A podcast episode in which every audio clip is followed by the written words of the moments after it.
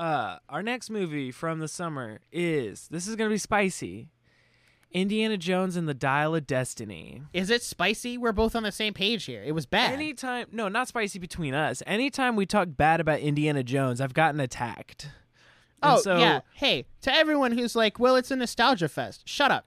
You Shut didn't like you didn't like the sequel trilogy because they did the exact same thing. But because Mm-hmm. this is Indiana Jones where you like it and you're more partial to it, it's okay. Shut up. The nostalgia was the worst part about this movie. Mm-hmm. I'll be honest. Actually, that's a lie. Phoebe Waller-Bridge was the worst part of this movie.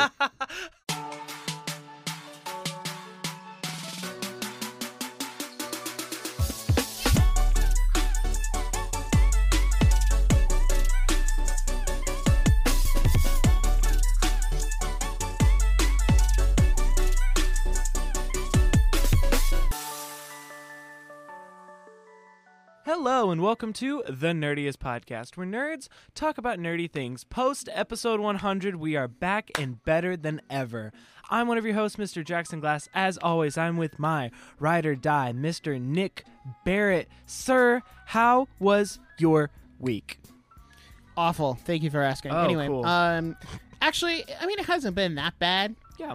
It's just it's been a week. Yeah. So, I mean, it's been two weeks since we recorded. Yeah. Uh, That was a fun episode to edit because while I was editing that episode, I managed to clean out the entirety of under my bed, oh, sick. throw out probably half of what was under my bed, and reorganize it. I also reorganized my TV shelf there. And I reorganized half my closet. Like I had so, You had much, so much time while just listening. Yeah. I was able to do stuff around my room Yeah. that I actually needed to do for weeks. Yeah. Um, aside from that, it's just been work Work. as usual. Work over uh, the weekend. Work on the podcast. I recorded two YouTube videos Sick. last weekend, which you guys will see See soon. soon, See soon. ish. Yep. We're trying to be more consistent with the YouTube Mhm. content. Got some good stuff. Um, What else? trying to think. You really caught me off guard. I thought That's there was okay. going to be more. That's thought I was okay. going to have more time. I Um, need more time. I need more time. Introverts when they uh, have to say here in class. Um, I need more time. Um, present? No, sorry. Uh, I mean, I did get a new Lego set. I don't know if you can see it. I got the Sith. If you're watching the video, I got the Mhm. like Sith Inquisitor ship very from cool, Kenobi, Very cool. which is a story because. so I was at Walmart yesterday, right? Right. And this is gonna. I have a bigger point to make here about Legos in general. Um. So I'm at Walmart last night, and I'd already gone to Target, and I didn't really see any sets I liked at Target because I Mhm. really wanted to get a Lego set. Like I had that desire That to build a Lego set. the masculine urge And- to buy a Lego set. Absolutely. So I'm at Walmart and I was very on the fence about it. And the last time I bought a Lego set, I was at Target and I called Jackson and asked for his opinion because Yeah, I value his opinion. So I'm standing there at Walmart and I decided to go, you know what? Pull out my phone. Hello. Uh, I want to buy this Lego set, which is not the one that I bought. Right. I wanted to get the like the Mandalorian Starfighter. And I was like, should I buy this Lego set? And he was like, well, I'm currently on a date with my girlfriend checking out at this restaurant. Talk to my girlfriend about it instead. You can say So I get her on the phone. We were checking out and- at Cracker Barrel. I'll be honest. Cracker Barrel. uh, so I'm on the phone with her, and she's like, "Well, if you can afford it financially and not go broke because of it, I think it's okay." And I'm like, "Oh, okay, cool." What So she hands the phone back to Jackson. he gets on the phone. He's like, "Yeah, I mean, pretty much the same thing." And I was like, "All Right. cool. I'll send you a picture of it later." I walk to the aisle. I get there. And I start instead of just picking up the set that I'm gonna buy and walking away, which is what you really should do.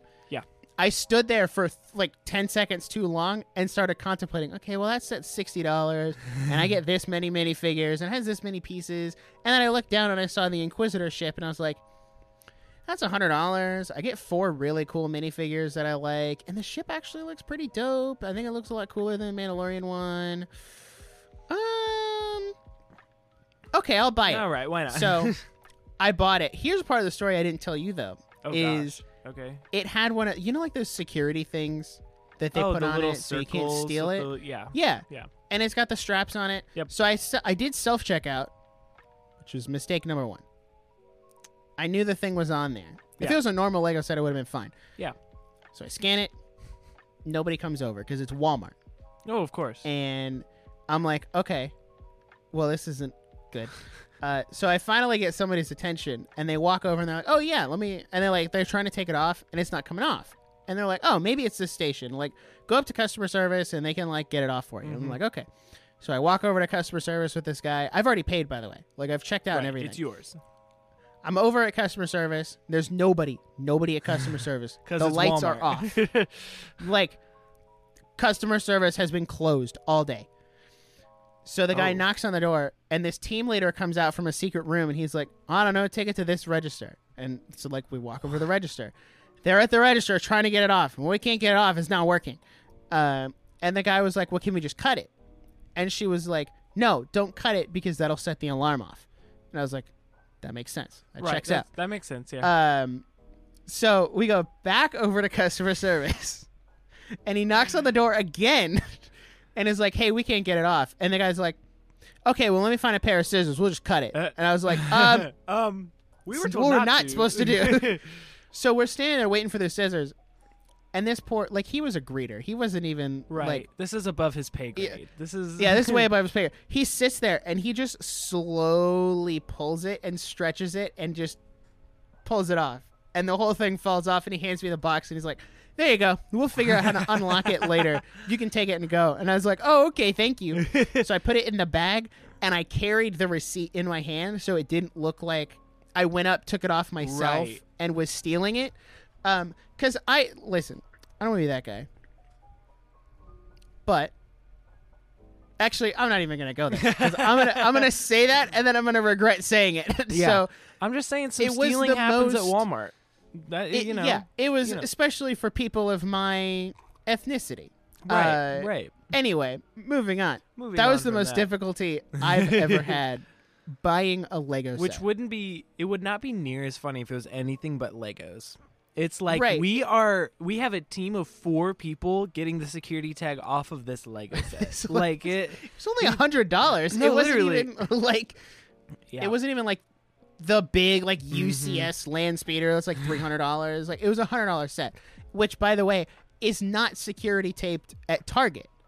They had the same set at Target Yep. that does not have the thing on it. That's how you know It's you're at Walmart, mm. baby.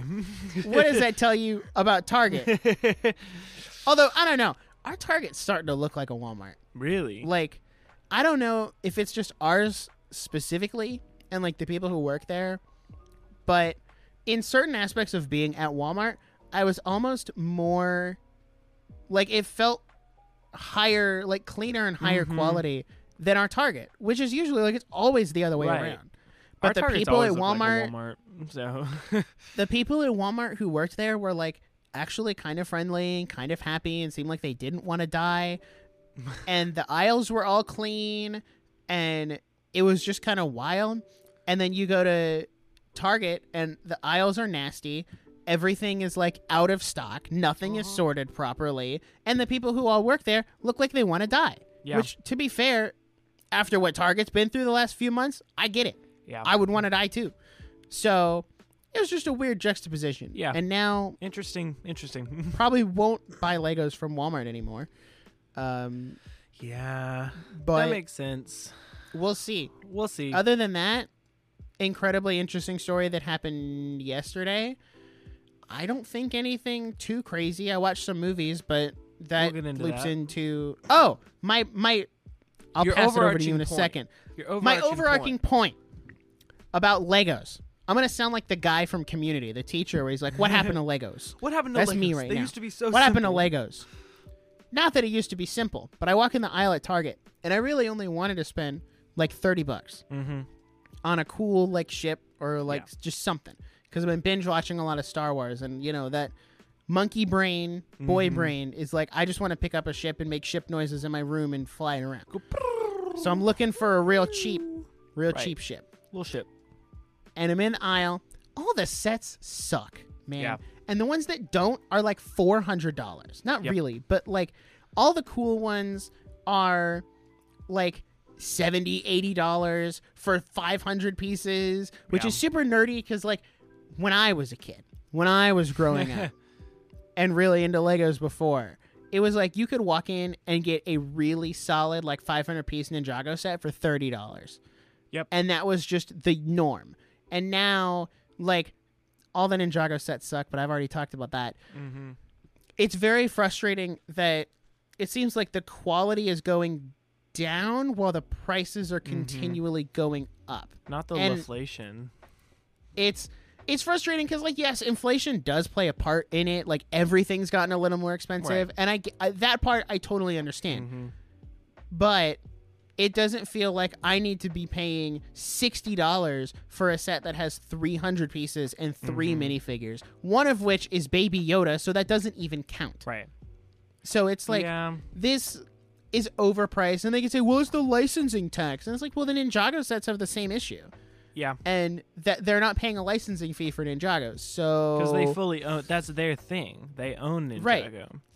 Yeah. I I, just- don't know. I don't. I don't think it's fully inflation. I really don't. I think some of I- it is they know that they can make more money, so they go for it. I want better priced Lego sets. I think is my uh, closing comment. I think we should Is- strike. Bring we can we strike from buying Legos? Do we're wonders for my wallet. We're unionizing the Lego fans.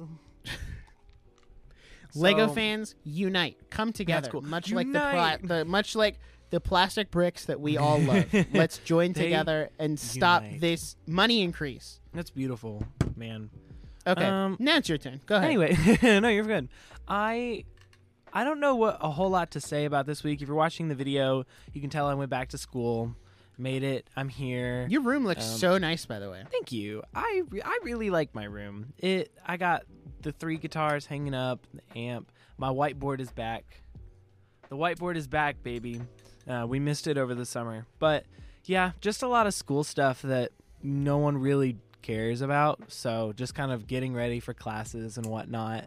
Um, the the one interesting thing that we have been getting into is we're learning how to make syrups right now, and so me and Colin, who was on the, our childhood video games episode, we we've been learning a lot about coffee. We've been getting really into coffee, and we decided that we should make our own syrups.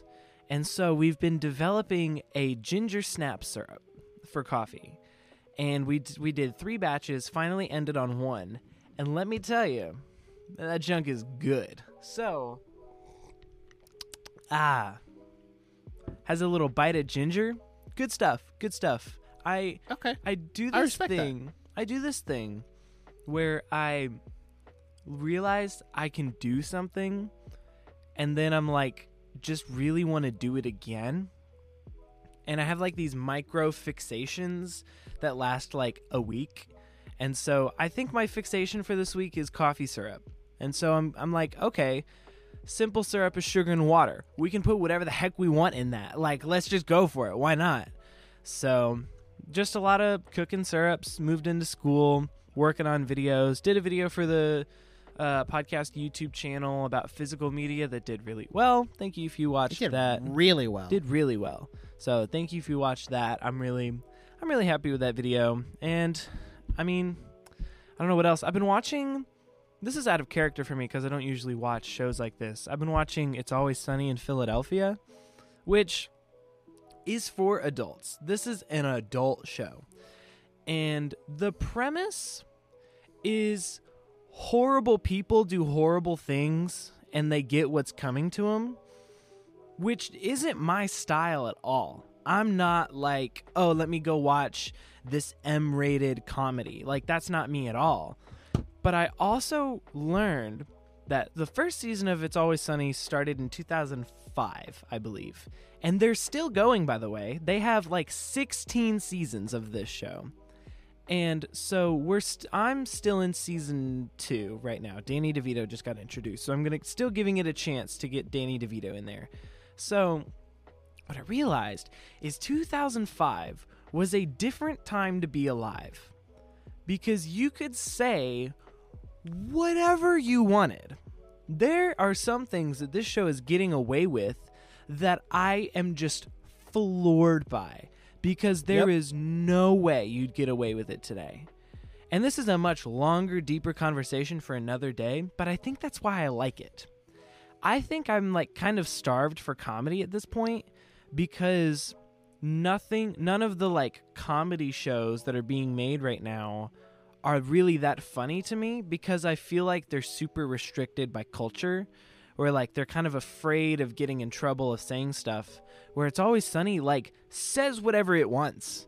And in 2005 like that was i don't i don't really know. I need to do some research. Like i don't know if this was groundbreaking br- groundbreaking for 2005 if it was edgy then and it's i don't know. But i'm really i'm enjoying it. I'm gonna go through the second season and see if i want to continue because it's quite a commitment 16 seasons is a lot but it's good to catch up on tv after watching so many movies this year that's what i'll say and so Truly. we we talked about this a little bit. I'm kind of burnt out on movies. I I know we've been doing the movie watching competition and it's going to continue. It's still going on, but I'm also just like I can't keep watching movies. I'm at the point that I got to last year for movies. I ended in the 80s last year for all year. And now it's August and I'm in the 80s. Yeah. And I'm kind of exhausted. It's so it's hard because movies are so much more of a time commitment than a TV show. Mm-hmm. Like I can sit down and watch a couple episodes of anime before I go to bed and call it a day. But I can't necessarily do that with a movie. And especially if it's a new movie that I haven't seen, I don't feel like I can be on my phone or Mhm. anything. Like you really have to dial in and pay attention. And just Right. the fact that they're longer, like yeah, you could say, "Oh, watch an hour and a half long movie or 5 episodes of a TV show equals about the same amount of time." TV show feels different. it feels different. Like that that hour and a half feels very different than the hour and a half long movie.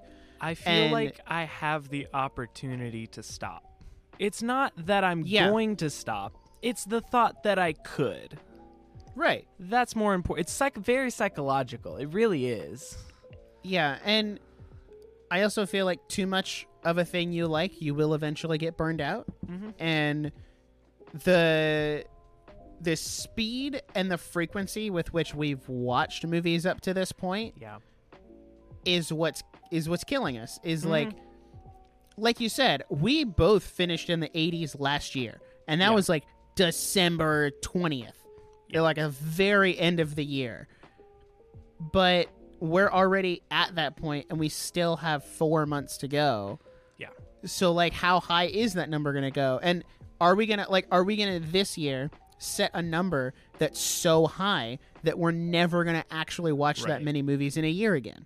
Yeah. because we're doing it for the competition. And I think the, the the number of movies isn't the problem. It's how like Mhm. quickly How we've watched quickly them. you watched them. for the sake of the challenge and Mhm. like racing to that number whereas if it was we're just going to see who can watch the most movies this year. Yeah. And then that's more of an open-ended like I don't feel the need like oh Nic's ahead. I feel like I need to watch more movies so that I can get ahead. When you con- when you turn it into a game and make it a competition, that's when You're like, oh it be- just becomes not fun.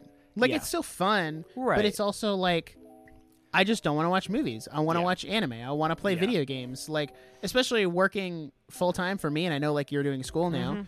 So it's kind of like your free time has shrunk.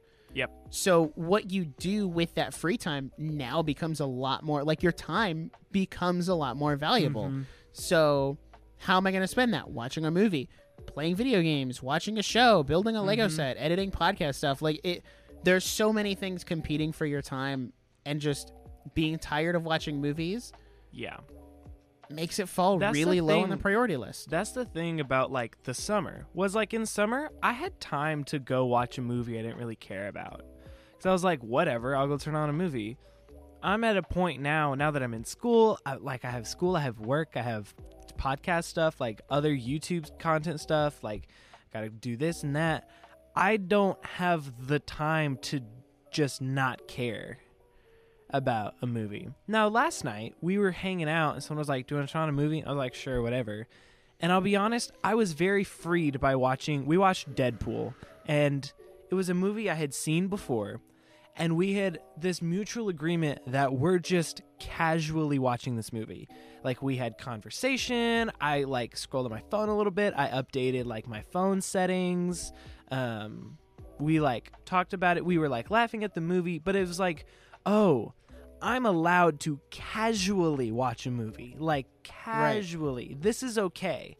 And that was very freeing. We didn't even finish it. Like we had like 20 minutes left and we're like, "Well, I'm going to bed. Good night." I was like, "All right, good night." Which I never do. I always have to finish a movie.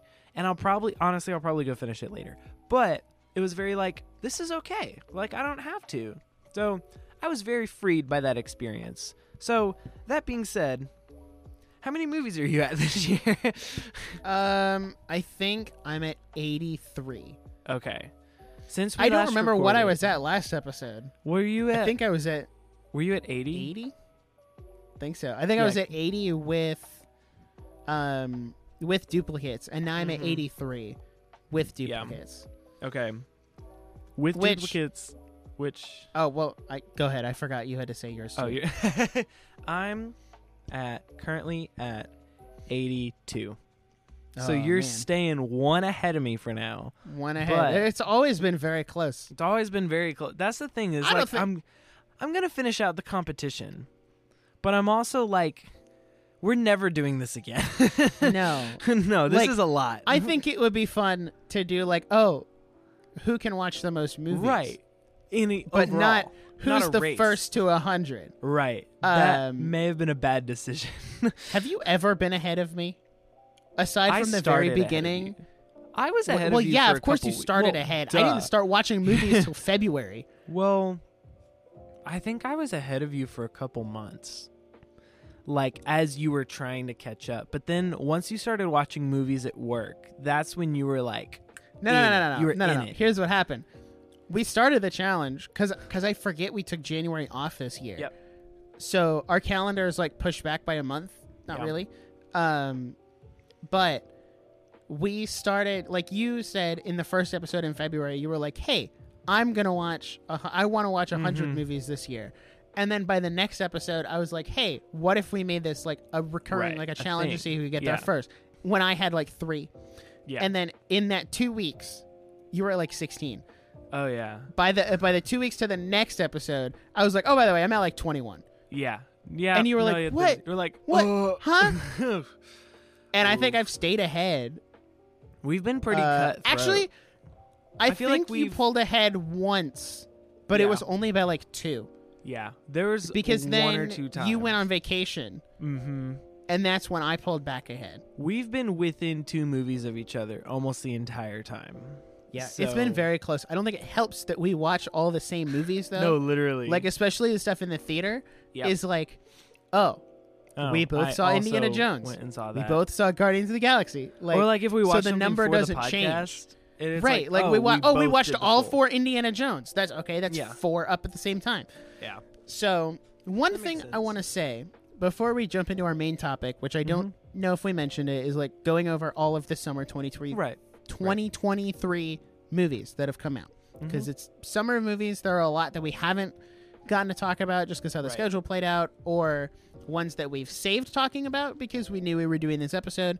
But something I want to say before, and it'll come up again later when I talk about Mhm. one of the movies I've seen, is recently another contributing factor to being so burned out on watching movies is Mhm. just this sense of defeatism, I guess, when it comes to movies as a whole. Because for, for me, it's been very difficult to look at the movies that are coming out and then be hopeful about movies.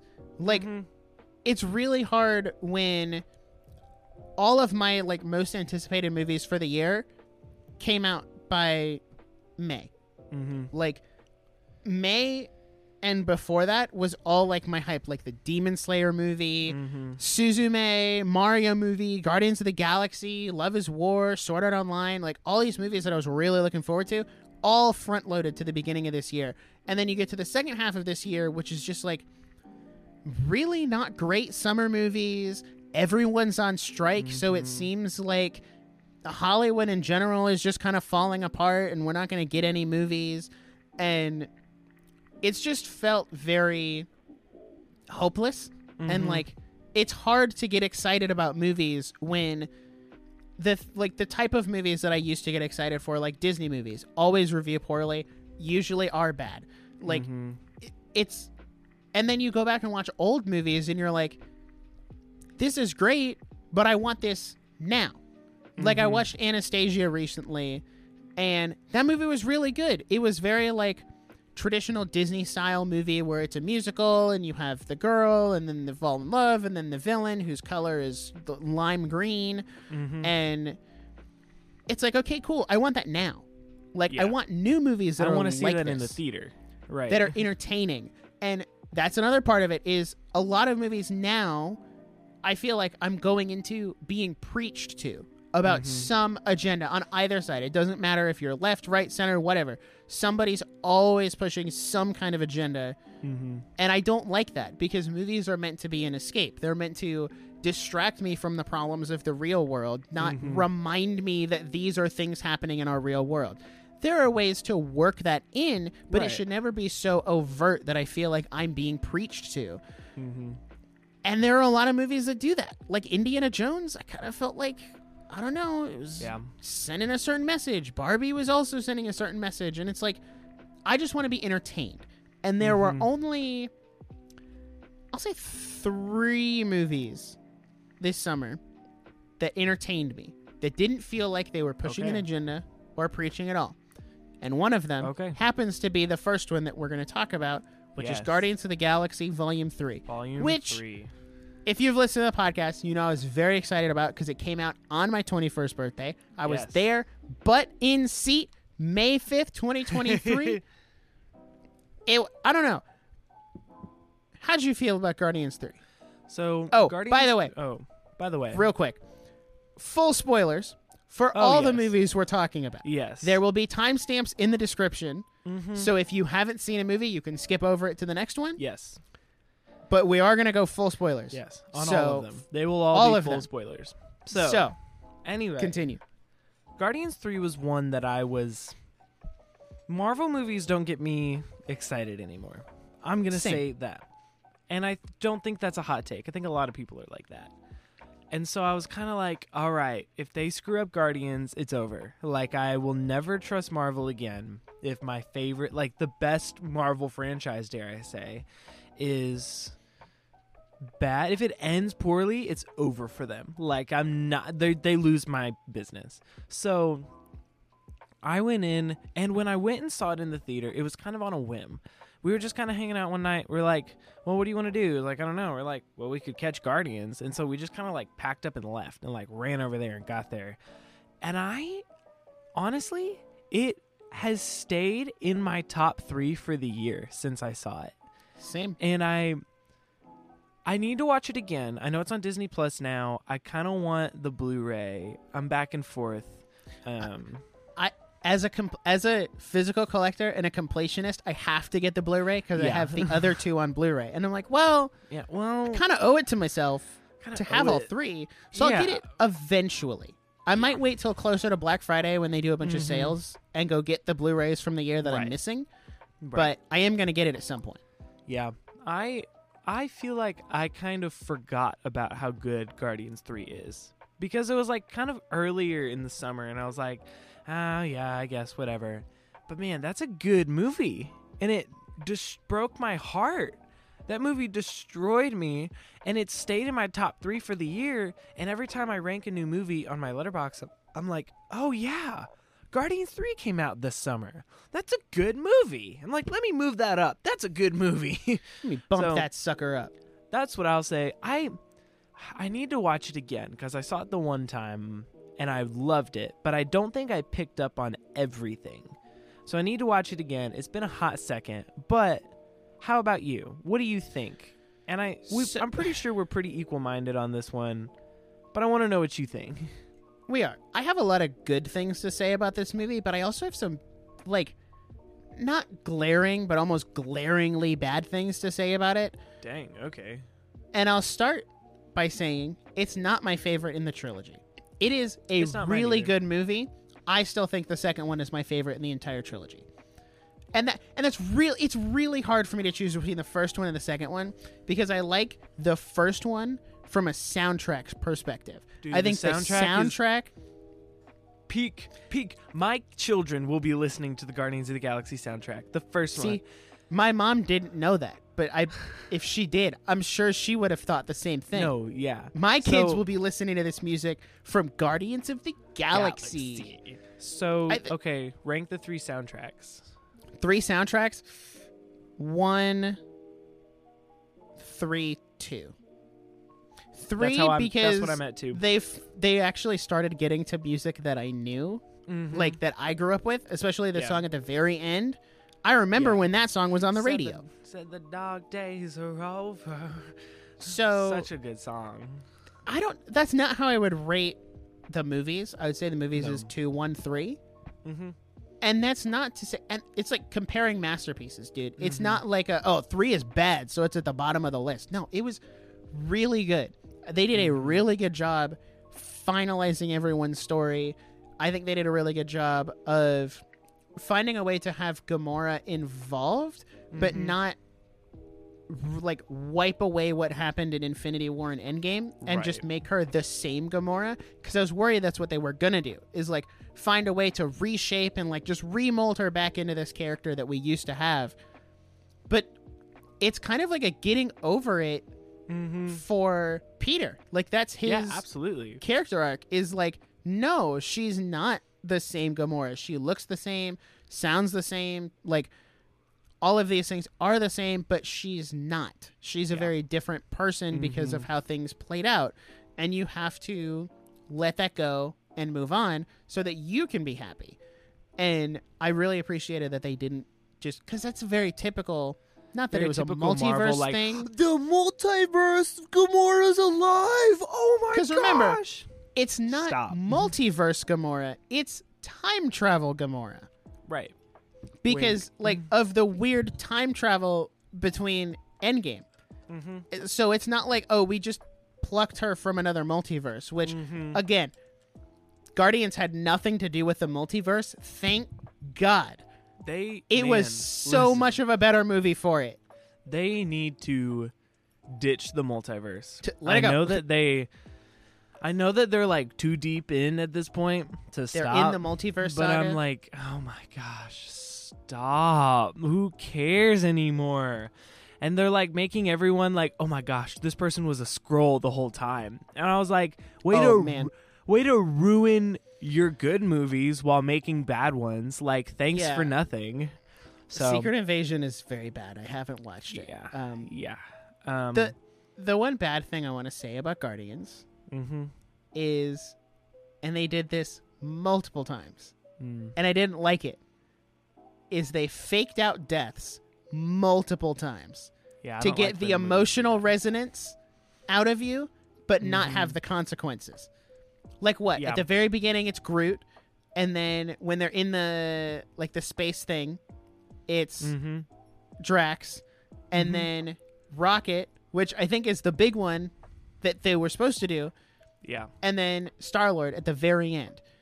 But Yeah. here's the issue with that: is if you do Groot and Drax before you get to Rocket, by the like you've already set my expectation of no one's actually going to die Mm-hmm. Because Groot he was fine, Drax he was fine, even though Drax specifically was shot and edited to make you think he was dying. They did the slow motion mm-hmm. shot in the back, like sacrificing himself so that uh, you could yeah. leave, and then he falls down and like Mantis is holding him like he's dead. And then 10 minutes later you're like, "Oh yeah, just slap on some of those medical things and I'm Oh, totally yeah, fine." he's good. Give him a med call it a mist day. and he's fine. Like, And I'm like, he- no, you needed to kill him. So now you've got two fake deaths. By the time you get to Rocket's death, You're like, he's death, not dead. air There's quote, no way. Yeah. I was like, oh, he's not dead. They're going to find a way. Like, they're going to find some way to revive him because you've now set that expectation in my head. Mm-hmm. So I think they needed to actually kill. Like, nobody actually died in this movie. I think they needed to Yeah. actually kill someone. I I can agree with that. I don't know who they could have actually killed because it I don't I don't know who I would have want to die because I don't want any of them to die because Gora Right. Gamora already died. And I'm like, okay, that was good. That was valid. They let her they let her die and it was a key point of the story. Great. I just I'm like I'm okay. Like maybe you don't need to fake the deaths in the first place. So Right, like maybe don't fake them. You can. There's a difference between gravely injuring your characters and then having them get up and recover from that, hmm and framing it like they're dead. right. To like make, you 'cause can that is what have they're the doing. oh my They're like, gosh, oh, did he I feel so scared for Drax and Groot Yeah. and Star Lord. Star Lord should have died. Like disagree. I'm just gonna listen. No, no, no, no. Okay, hold on. I don't mean that in like, oh, I think he should have stayed dead. I think in the circumstance he was in, right? Freezing off in space, bloating up, Mm-hmm. he should have died. He absolutely have died. Realistically, he should have died. even there within should their have been no canon- coming back from that. within their canon, within their universe. He should have died. yes. but they're like, So the "Oh, fact that no, you he- survived is kinda weird." Survived. It's like, okay, well, I'm glad think- he didn't die, but also like, what the heck? It would be very hard to say who should have died because by Mm-hmm. the time you get to the end of the movie, everyone's kind of found their place, except for Right. Mantis. Mantis is kind of open ended, Mm-hmm. and so is Peter to an extent because he's now back on Earth with his Mm-hmm. family. And I know it said at the very end, Star Lord will return. So what That's that what means. I don't know. Yeah. I'm kind of worried because it wouldn't be James Gunn doing it because he's already said that he's yeah, done he with the Guardians. he's done because he's focusing more on DC now. So I'm kind of like, So- um, I don't know how I feel about Um, that. Guys, I don't know about this one. The only okay, They're like Tom Cruise, and I'm like, "G- you're done. the only people who actually died were Rocket's friends, and that hurt. that hurt. That hurt brother. me That emotionally. Hurt. Oh I my took that. I felt Oh those screams. gosh. Like I know it's a meme of little Rocket screaming. No, I get it. No, I get it. Like that hurts. he just Oh like me for real. This movie, this was the saddest one. It really is. But I would also say, I think it was the funniest of the three. I oh, think Oh, yeah. it was the They most laugh out that- loud funny. also had that expertly placed f bomb. Yes. was oh my gosh. ten out so of ten. Good. perfect. Perfect. Not saying we should allow f bombs in Marvel movies, but that was perfect. No, that was ten like- out of ten. James Gunn was like, okay, PG thirteen, I get one f bomb. Okay, Right, and he chose And then the he best made it work. place. Yeah, And I was no, like, he yeah, chose the best that was good. So that was really good. I overall, I like I enjoy, I like Guardians three. My ranking though, I think is one, three, two. Really? Two is my least favorite of all of them. It gets really like the world like mending stuff gets kind of lost on me, and so I need to rewatch all of them. Honestly, I'm more, I kind of want to go through all of them again now that they're all out and just do them in sequence. Because when I watched, I've seen the first one a hundred times. The second one I saw once, and then the third one I saw once. So I'm like, I don't know if I can accurately rank these because I like need to watch them in succession. yeah. So that's what's, Before we that's what's move up. on, Yeah. because our consensus is like Guardians 3, very good. Best Marvel, I, I would argue, best Marvel movie they've put out in a long time. I don't have anything else to to Like- compare it to. What what what they released last year? Black Panther, uh, Thor, Doctor Strange, and was that it? And a bunch Yeah. of TV shows. And then the year before that, 2021, was jeez, I don't even remember. Eternals, No Way Home. Uh, yeah, it's been so long I don't even remember. Yeah. See, it- see, see, best they've see, put out in recent best they history. put out in a long time, and I think that's all because of James Timothy Gunn. James So, Gunn, baby, he knows what he's doing. I totally made up his middle name, so if you but know, but if now that's they not can't rely. name, Now they can't rely on the Guardians to be easy. Uh, is that well, they tried, the- dude. the they tried. Guardians are the last. the last of the original cast. Yeah, like now we're on to purely new people. Air quote new people. Yeah, Which I, quote, I new kind of like the new Guardians though. I I feel think like it's cool. I don't know if it'd work for a full movie, but I would totally watch like a mini series yeah. of them going That's what I was gonna say. Is I was like, if they just did like something funny and they were like tried to do something silly, I was like, oh, it's a moment. I like it. Why not? Do like a do like a Keeping Up with the Guardians type series where Oh we go gosh. around. Every Oh, that'd episode is so about where everyone's at now. Oh, that would Oh, be great. That's a good idea. Yeah. so They tried. They threw the, tried to throw the Guardians in Thor: Love and Thunder, and it didn't work. uh, So that was the best part of Thor: Love and Thunder. What are you talking about? All right. Here's what I want to. Here's what I want to do. Yeah. For each of these movies, pull out your Letterboxd list. I want to know Alright. where it's ranked. where it's ranked. Where it's ranked. All right. All right. For me, Guardians Three is number two. number two. Number two. For me, Guardians Three is also number two. Nice. So I'm not For gonna you- reference, my number one is uh, Kaguya-sama Love is War, The First Kiss Never Ends, much like that title. Wow. Um, Wow. Eh, listen, you understand Listen. you understand the peak fiction, right? now imagine Yeah. three seasons being culminated in a movie. Dude, peak fiction. Now, here's the thing. I'm I'm not gonna tell you my number one. I need to save that for the end of the year. I'm not gonna I'm not gonna tell you any of my other rankings except for these movies. Guardians is number two. Oh, what? I know what your number one is. I think. I think. I literally send you pictures of my ranking list like every. I week. know. How do I not know this? it's um. Um, I'm my gonna, number I'm- one I'll is John Wick after. Four. Is John Wick Oh, Four? oh, that's what. Yeah, of course. I was like, of course I know what it is. yeah, so Guardians is two. The next one I haven't seen, so you go ahead and Oh, have your little is it moment with that. Transformers? Yeah, I Um, haven't seen okay. that, so go. Transformers was. like. I, I don't have much to say about it. Transformers was really good for a Transformers movie. It was very enjoyable. The humans felt like they weren't just kind of a nuisance as they are in most Transformers movies. The action was really solid, which Mm. honestly, as long as the action's good, I don't really Mhm. care about the rest of the movie because I'm just here to see giant robots punch each other and stab each other and all this stuff. Kaboom. I really liked Anthony Ramos as a protagonist. I thought he Hmm. did a great job acting. How they're going to tie in GI Joe to Yeah, Transformers? that was the only thing I've heard about it. Is they're like GI Joe, and I was like, not the Hasbro toy universe, guys. I'm like, not, I'm not entirely isn't- sure. guys, I think Mattel already has out. you beat on that one. So Yikes. I mean, I don't I don't have a ton to say about it. It was enjoyable. Will I buy it on DVD? Probably not, unless it's like a Black Friday buy one get one free, and I need one more to get the free. Like Mm-hmm. th- that's kind of how That is I justify. A weirdly specific situation. Like, that's that's how I decide if I like a movie or not. Is whether or not I'd buy it on DVD. yeah, no, that's so valid.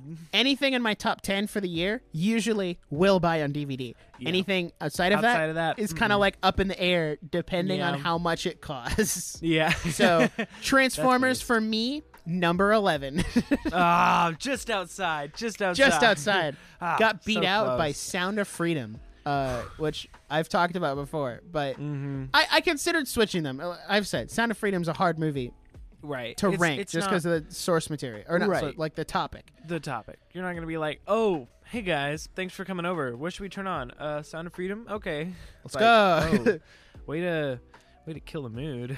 so, Uh, uh, our next movie from the summer is this is gonna be spicy. Indiana Jones and the Dial of Destiny. is it spicy? We're both on the same page here. It was bad. Anytime, no, not spicy between us. Anytime we talk bad about Indiana Jones, I've gotten attacked. And oh so, yeah. Hey, to everyone who's like, "Well, it's a nostalgia fest." Shut up. Shut you up. didn't like you didn't like the sequel trilogy because they did the exact same thing. But because Mm-hmm. this is Indiana Jones where you like it and you're more partial to it, it's okay. Shut up. The nostalgia was the worst part about this movie. Mm-hmm. I'll be honest. Actually, that's a lie. Phoebe Waller-Bridge was the worst part of this movie. Allow me to correct. She was the worst part of this I movie. I think that's such a like common opinion too. it's like she turned actually i don't know because i've read some of the reviews and Ah. everyone's like you know this movie is so much better than kingdom of the crystal skull shut up you are lying to yourself and everyone else who makes reviews that is not true you can't Uh. watch dial of destiny and tell me that is better than Kingdom of the Crystal Skull. There's no freaking way. I would watch Kingdom of the Crystal Skull over Dial of Destiny. I can't wait for the revisionist history like five years from now when like we've distanced ourselves from the initial Yeah. release and everyone's like, oh well, actually, Was it that good? Kingdom of the Crystal Skull is not that bad. It's not that and I'm bad. like, oh, Oh, now you're Hmm. oh uh, the cra- the normal people are are crazy in a crazy world. Anyway, I'm gonna read my the- Indiana Jones Letterboxd review real quick. So, Dial of Destiny for me, my main point was I was like, it's just boring. It's just no. I also need to pull up my review. It's just boring. And here's the thing. Harrison Ford is Indiana Jones. I don't know if there's an Indiana Jones outside of Harrison Ford. But also, I think they could do it. I I mean, they tried with like Shia LaBeouf. No, no, okay, no, no, no, no, no, no, no, no. Okay, hold on. That's different because they build Shia LaBeouf as his son. They did not build him as a new Indiana Jones. That'd be like saying, "Oh, John Wick has a kid, so we're gonna make him the next John Wick." No, no, no, no. That's not how it works. If you rebooted the Indiana Jones franchise, I mean, hey, why don't we just go exactly what they did in the 70s and 80s, where they just took whoever was playing Han Solo at the time and made him Indiana Jones? Right. Let's just make Alden Ehrenreich the new Indiana Jones. That's what I'm saying. So he can be Han Solo and Indiana Jones. This is like a thing that just keeps happening. I didn't log Dial of Destiny on either of my lists. Wait, so like you haven't ranked it yet? No. Oh. I have must have just Oh, I forgotten. definitely ranked it. I can tell you Yeah. that. well, my my review I said characters were flat, directing was okay at best. Nothing happened. We undid everything the Kingdom of the Crystal Skull did just to spend two and a half hours to get right back to where we started. It's It just a, a two and a half plot. hour chase scene. Time travel is stupid. Harrison Ford is too old. Two stars. One star because I've seen worse. Two stars for Antonio Banderas. I'd rather watch The Little Mermaid. That's my review of Dial of Destiny. Oh, do you want to talk about Little Mermaid? I forgot that's a song. Oh, See, I forgot Yeah, about you that one. Yeah, we can put it on there. I don't know. Uh, we can talk about that one after Indiana Jones. Um, so here's my here's my Indiana Jones review from Letterboxd. There is absolutely no way Steven Spielberg watched this and said it was good without Kathleen Kennedy holding a gun to his head. All the based. characters suck, Helena especially, and it felt like there was no reason for Indy to be involved at all. I also don't love that he's divorced, only for it to be resolved by the end of the movie. Shout out to Disney for yet again ruining a childhood favorite in search of more money. Dang. Dang. I gave it a, I gave it one star. I said two because I've seen worse. There's only Antonio like two Banderas other was in it. movies on my Letterboxd that have one star. And it's Oh, like dang. The Little Mermaid 2. Listen, here's the thing. I I don't like people defending Dial of Destiny because this is things are opinionated. That's okay. You're allowed to like it if you want. And I th- there's a, the big argument is, "Oh, but if you you didn't grow up with Indiana Jones, you don't know it." I I'm sure like, did. Here's the thing. Here's the thing. I didn't. I watched most of the Indiana Jones movies for the first time when we did our podcast about it. But if I I feel like the sign of you have to be so incredibly invested in Indiana Jones to look past how horrible it is. That's not a good movie. Like stop saying that it's a good movie because you're invested in it. Like objectively Yeah. speaking, this is bad. You can like it if you want and say, "Oh, I'm just I just like Indiana Jones." That's fine. I don't care if you like it just cuz you like Indiana Jones. But don't argue with me and say, "Oh, but this is a good movie." No, the story is garbage. Harrison Ford love him. I love Harrison Ford. He was too old to do the action that they wanted to do in that movie. And to remedy that, he needed a partner that could like fill those shoes. And Phoebe Waller-Bridge was not the choice. She's not like an action actor.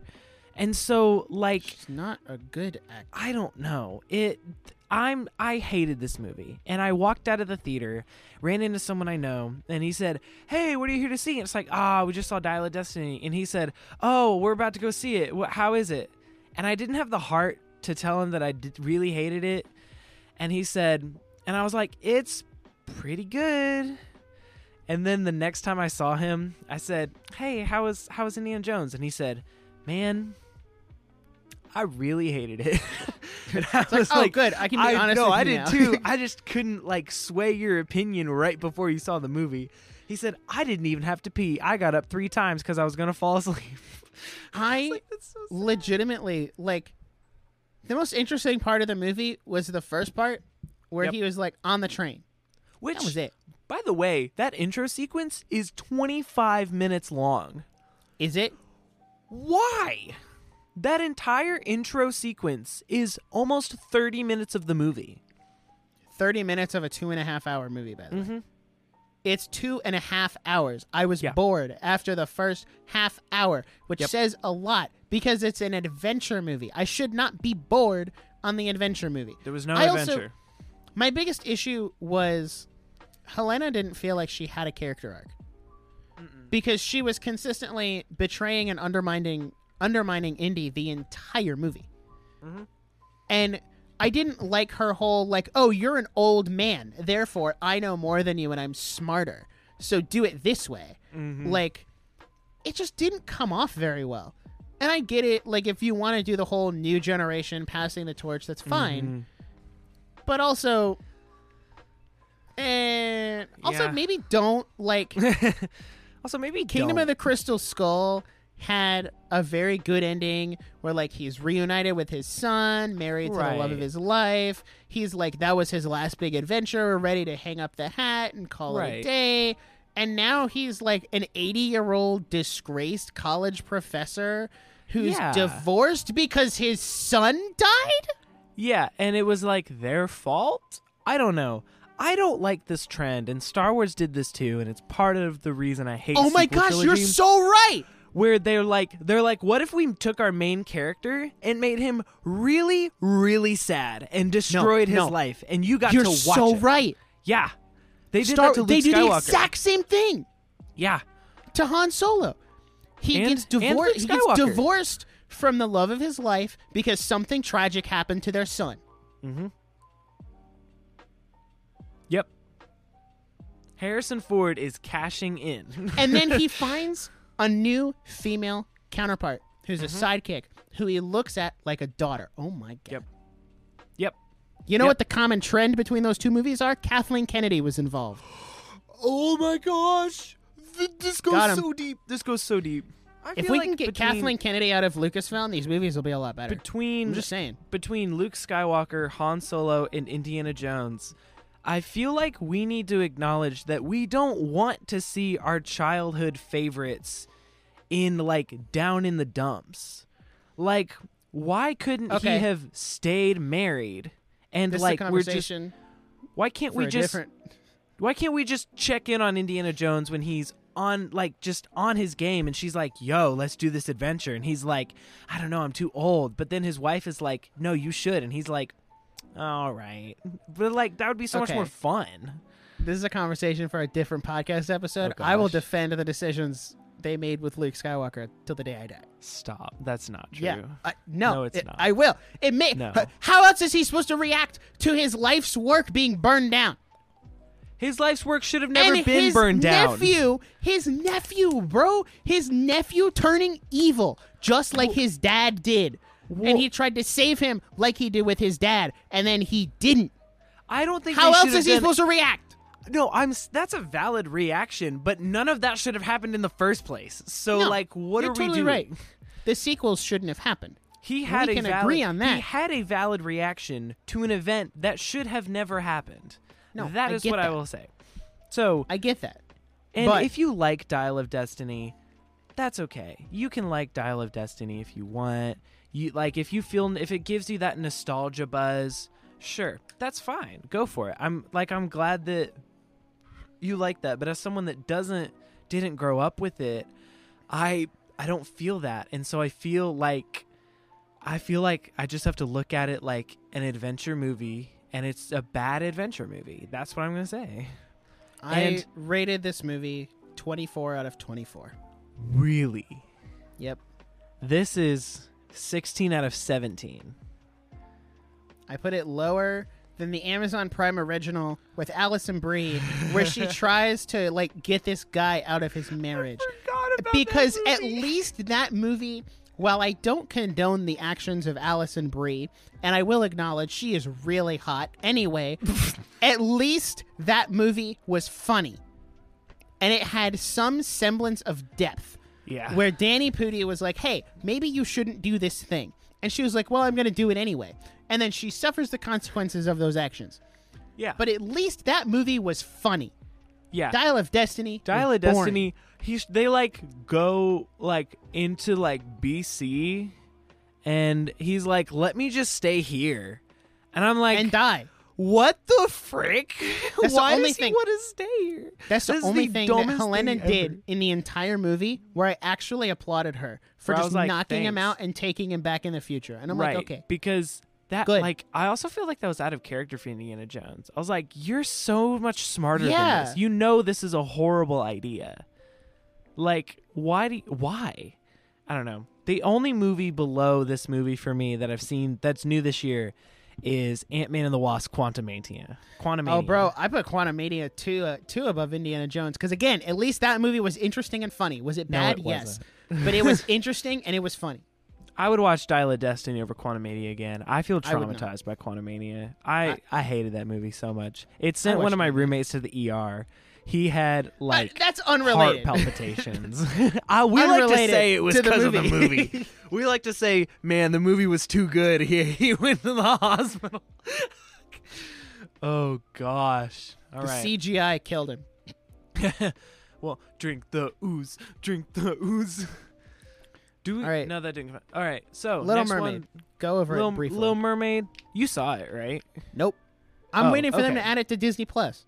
They still haven't Disney done it yet Um, why did Guardians go to Disney Plus before The Little Mermaid? Anyway, because it came out before The Little Mermaid. Like they should add The Little Really? Mermaid by the end of the month. oh, interesting. Well, if they Little keep the Mermaid, schedule.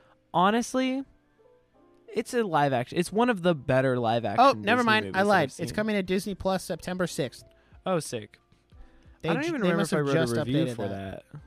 Did I write a review for that? I haven't seen it, but I'm gonna watch it just so I can have an opinion.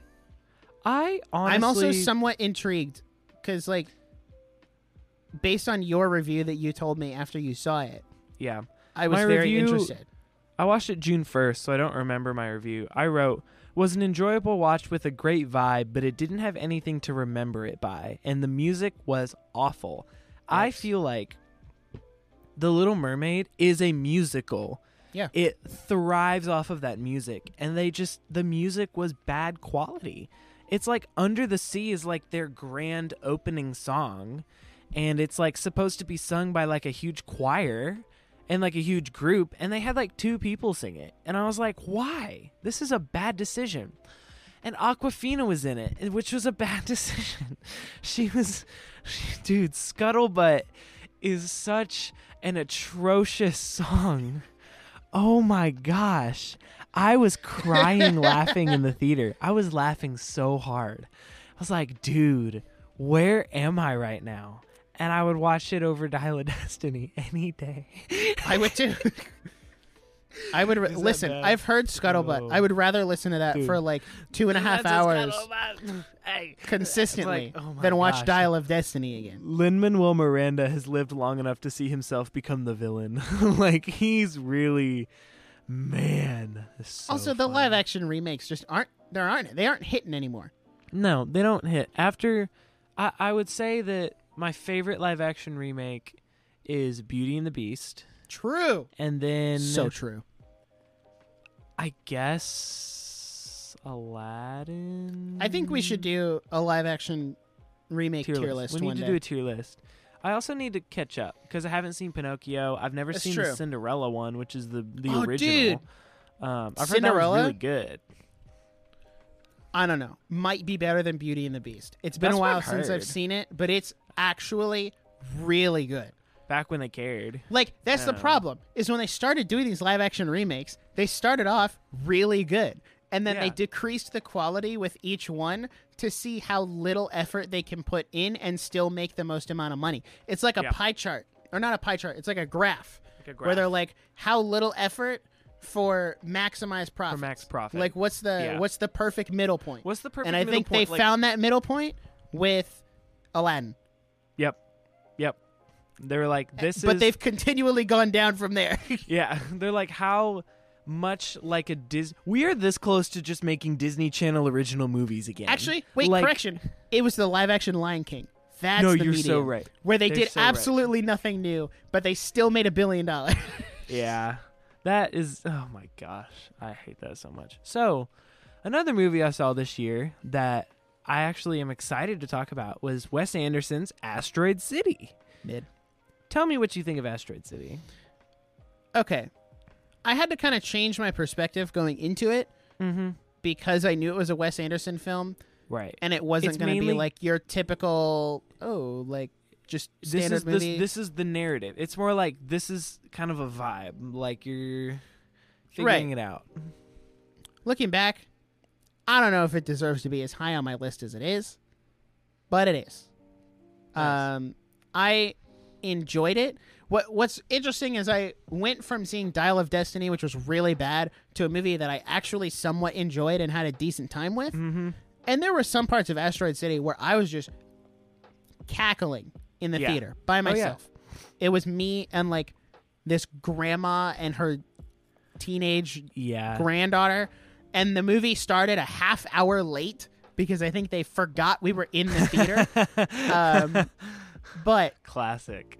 it was good. It was enjoyable. I the thing I appreciate most about it is the way that it was shot and the way it was mm-hmm. filmed because it definitely feels like instead of building a set for what the camera would see, I don't know if they did this or not, but instead of building it for what the camera sees, it feels like they actually built that mm-hmm. entire town and were act they just put the camera in the middle of it.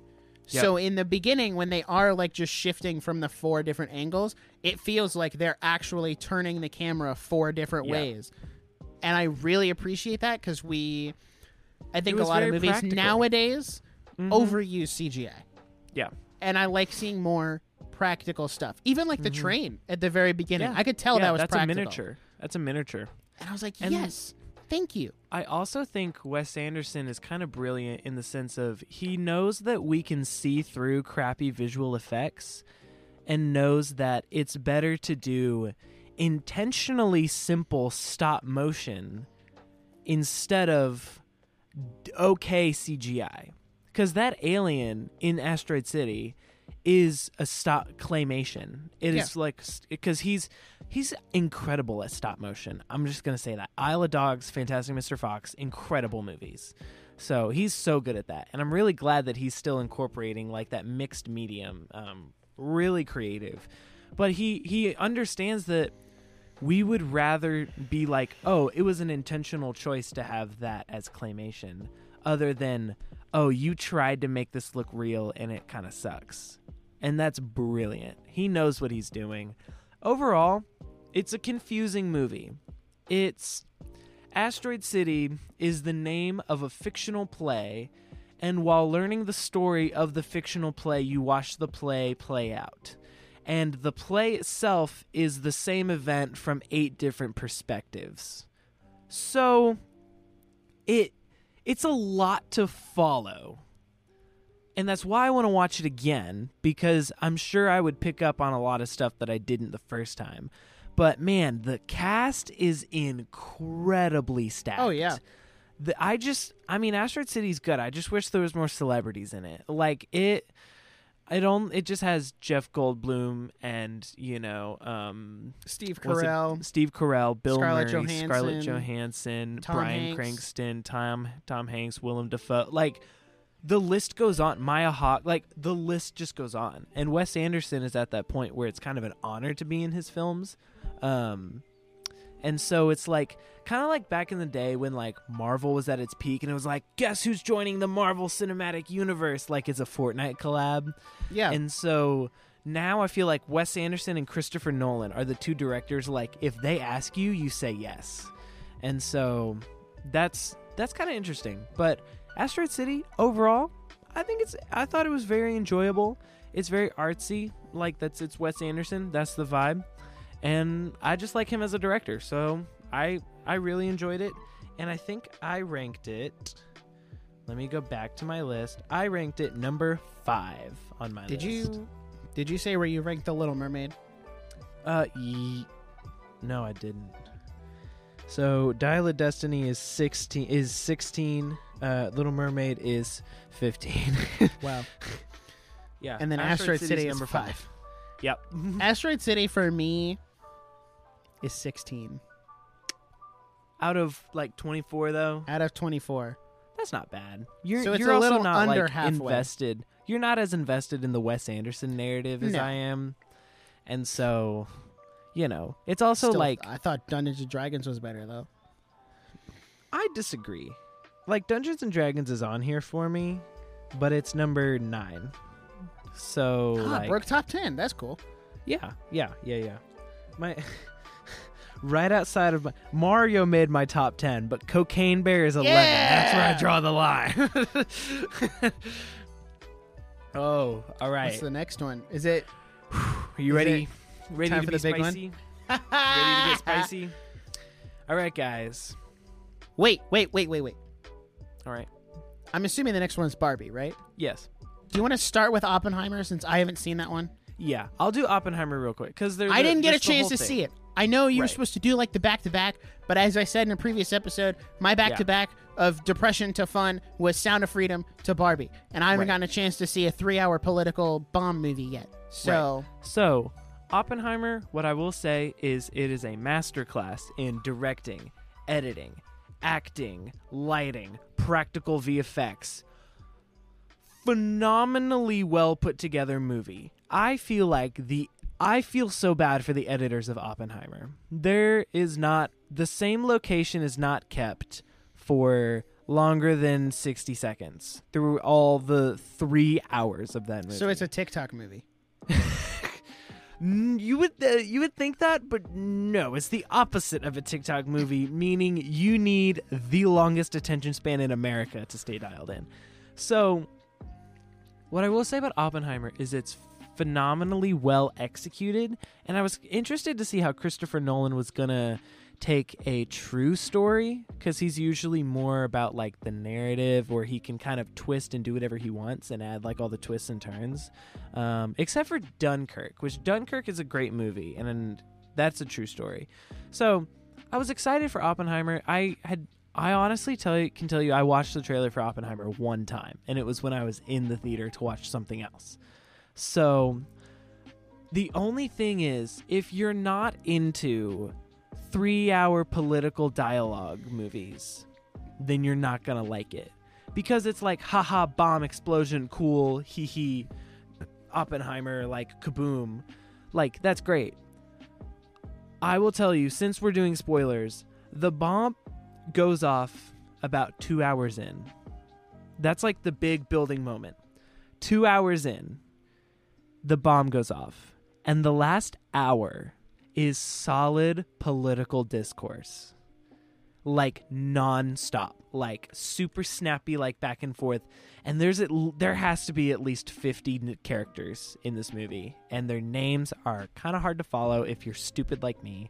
And so, it's just what I'll say is it's a phenomenal, incredible piece of art that is exhausting, and I will. Pr- I don't think I'll intentionally watch it again. I'm not going to be like, all right, guys, let me sit down and turn on Oppenheimer again.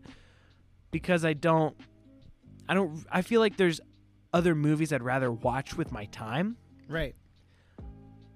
but it's a masterpiece. It truly is a masterpiece. I don't. I don't appreciate the nudity. It was unnecessary. It makes. It adds nothing to the story. There's literally, and it's kind of a meme. There's literally a scene where they're having a conversation, but they're just naked. Like, why? Literally, why?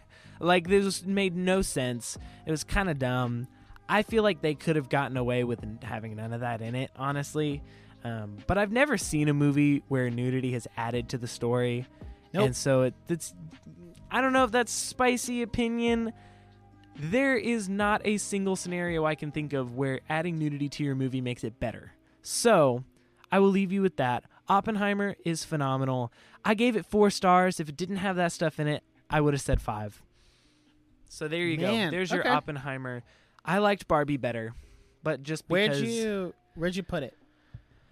Ranking wise. the film bros are going to kill me. They're going to kill me. Um, What? The, what? You're assuming they haven't already killed us for having Right, not seen no. The Godfather. literally. So it's number eight, and so it's What do you mean the film bros are going to kill you? It's still top ten. I'm gonna be like Oppenheimer is number one on my book because Christopher Nolan is a cinematic genius, which Those he aren't is. film bros. Those are Nolan fans. There's a difference.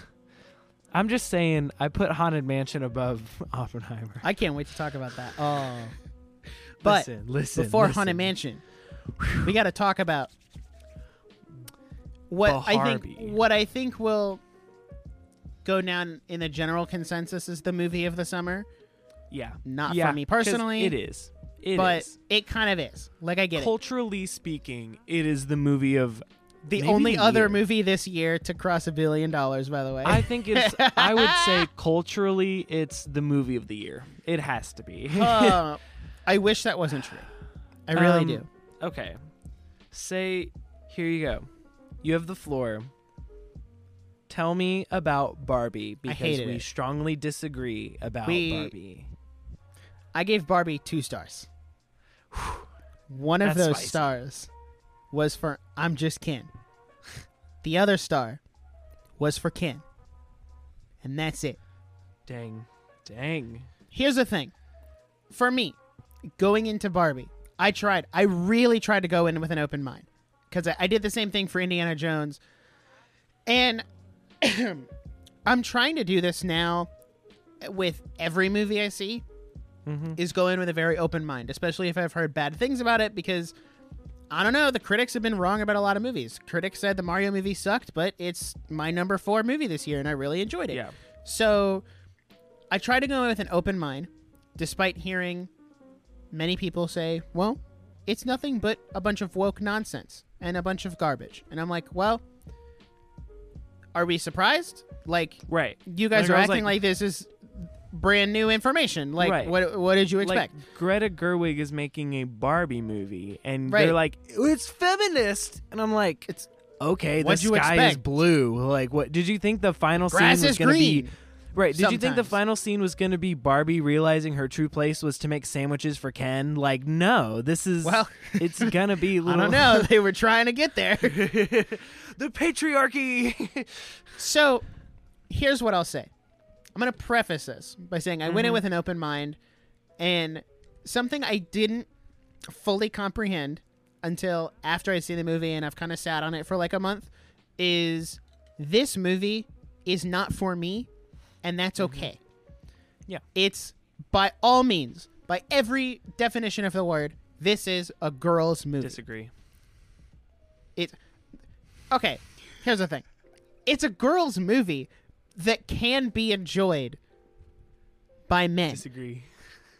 Are you? You're t- okay. You're telling me they didn't put Ken in the movie just so that guys would be entertained while they're going to see it with their girlfriends? No.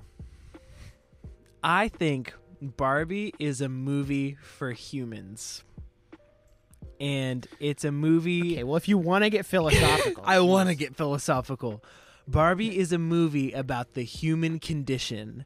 And while it is predominantly feminist because it's Barbie, she's always been a feminist icon. I think that if I think that you're reading it wrong if you can't find something relatable about the movie because it's a movie searching for purpose. It's like, wh- what am I made for? Why am I here? Which, you know, you could make a sermon and point back to God and say, well, this is why.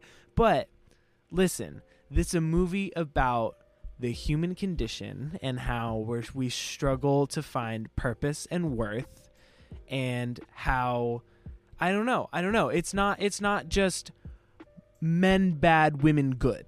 That's not what I read it as at all. But that's how mo- that. But that's how the movie was built. no, it's that's The problem. not. No, it's not. Yes, it is. Did we did not watch the same movie? That's how the advertising was. That's how it's played off in the movie.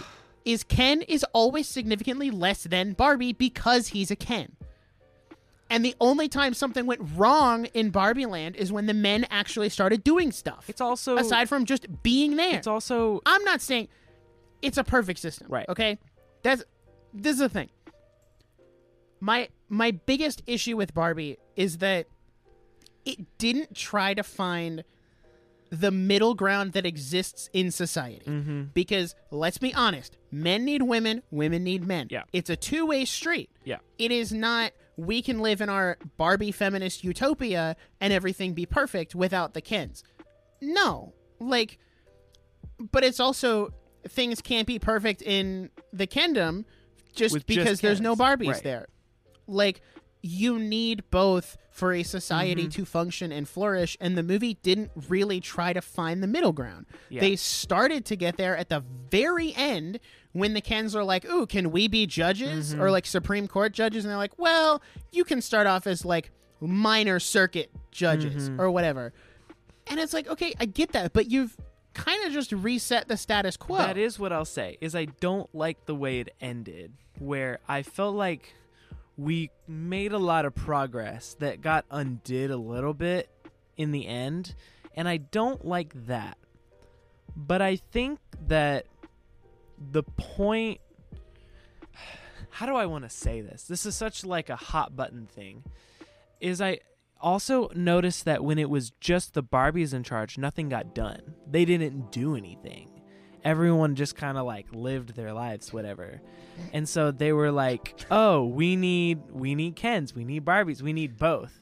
And so it's like you're right. They didn't find the middle ground that I was hoping they would get to, but I also took I took a lot of it out. Like I, I got a lot out of it. I was like, yeah, this is this is good. I feel like it was like a good step. But I guess that's not like not everyone agreed. I also here's the thing. I really enjoyed Barbie and I also went in thinking it was a joke. I was like, "Oh, Well, I think if you go in that joke. way, then that kind of changes the right. whole perspective you were like, of the movie. oh, this is like it's just for fun. It's just for giggles. And then like partway through the movie, I was like, oh, I think they're serious. They're taking this seriously. Like I think I'm. Tr- I was like trying to figure out if it was a satire or not, and I think where I landed was they were a lot of the things that they said, and even in her big speech about like women, and she was like, women do this and this and that. Like you need to do this and that.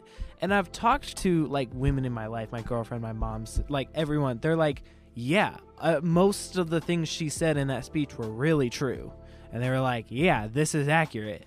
And I was like, okay, I'm not in a position to say that's inaccurate because I'm not a woman. Like, that's not my place to speak. And so, in that sense, sure, it wasn't meant for me. But I'm also like, I feel like I got something out of it. Even if it was just, haha, funny movie.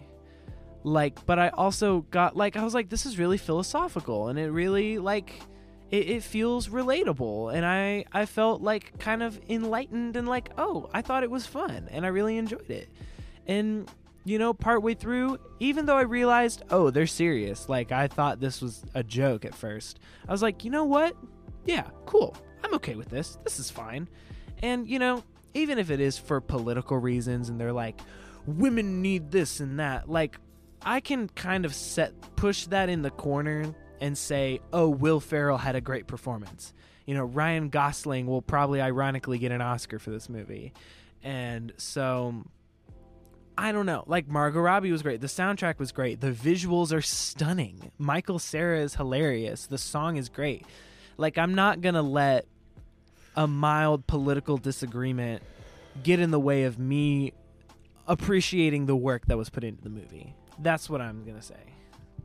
See, I get that. I understand that. But for me personally, that was because it, it goes back to what I was saying about just wanting to be entertained. Yeah. Is it didn't feel like it was a purely for entertainment movie. It was made to get an idea across mm-hmm. to a certain group of people, and I was not in that group, so therefore I felt alienated mm-hmm. from the point. The part I related to most was with Ken, which kind of make like that makes sense. Yeah. Like the guys are supposed to relate to, which is ironic because they kind of spend the whole movie saying that you shouldn't be defined by your gender roles, but then guys find themselves gravitating more towards Ken, and girls find themselves gravitating more towards Barbie. It's almost You're like, that's oh why they were made in Oh, the first place. okay. Anyway, the stuff with Ken, I, I really I picked up on this really early on Mhm. because it is something that is present today. Is like guys just want to be respected. Like I'm not saying guys should be respected for every single thing they do Mm-hmm. Right. because both genders can mess up. right. Like saying respect guys. live- saying respect guys for this doesn't mean disrespect women. That is too Right, it does not mean- yeah. hey, we needed to grade women for the sake of bettering guys. That was that was my problem with the movie. Yeah. Is it felt very like we need to disrespect men to uplift women, or vice versa. Mm-hmm. When in reality, you can do both because both men and women have very different roles in society Mm-hmm. and they can like there are things that only women can do that men can't do and we should uplift them Mm-hmm. for that and vice versa like the movie f- didn't find the middle ground and ken at the end of the day just wanted to be respected and Mm-hmm. get attention from from the barbies who weren't paying them any mind aside from oh look at that guy on the beach like that's just ken Mm-hmm. Yeah. like even in the marketing she's everything he's, He's just, just, Ken. ken Yeah. so from that sense like following ken's journey of going to the real world and going coming out of this like matriarchal society into the patriarchal society and like i thought that was really, That was funny, really funny. when he's like going up the escalator and seeing all of the different Yeah. like prominent male figures and i like that they even threw in like hitler Yeah. and some of like the bad ones Yeah. and i was like yeah no let's acknowledge that Yeah. like there have been bad Some men bad like guys, it's not like- all good people Yeah. so there was that aspect and like i said earlier the movie does a really good job of showing that a fully female society and a fully male society does not work Yeah.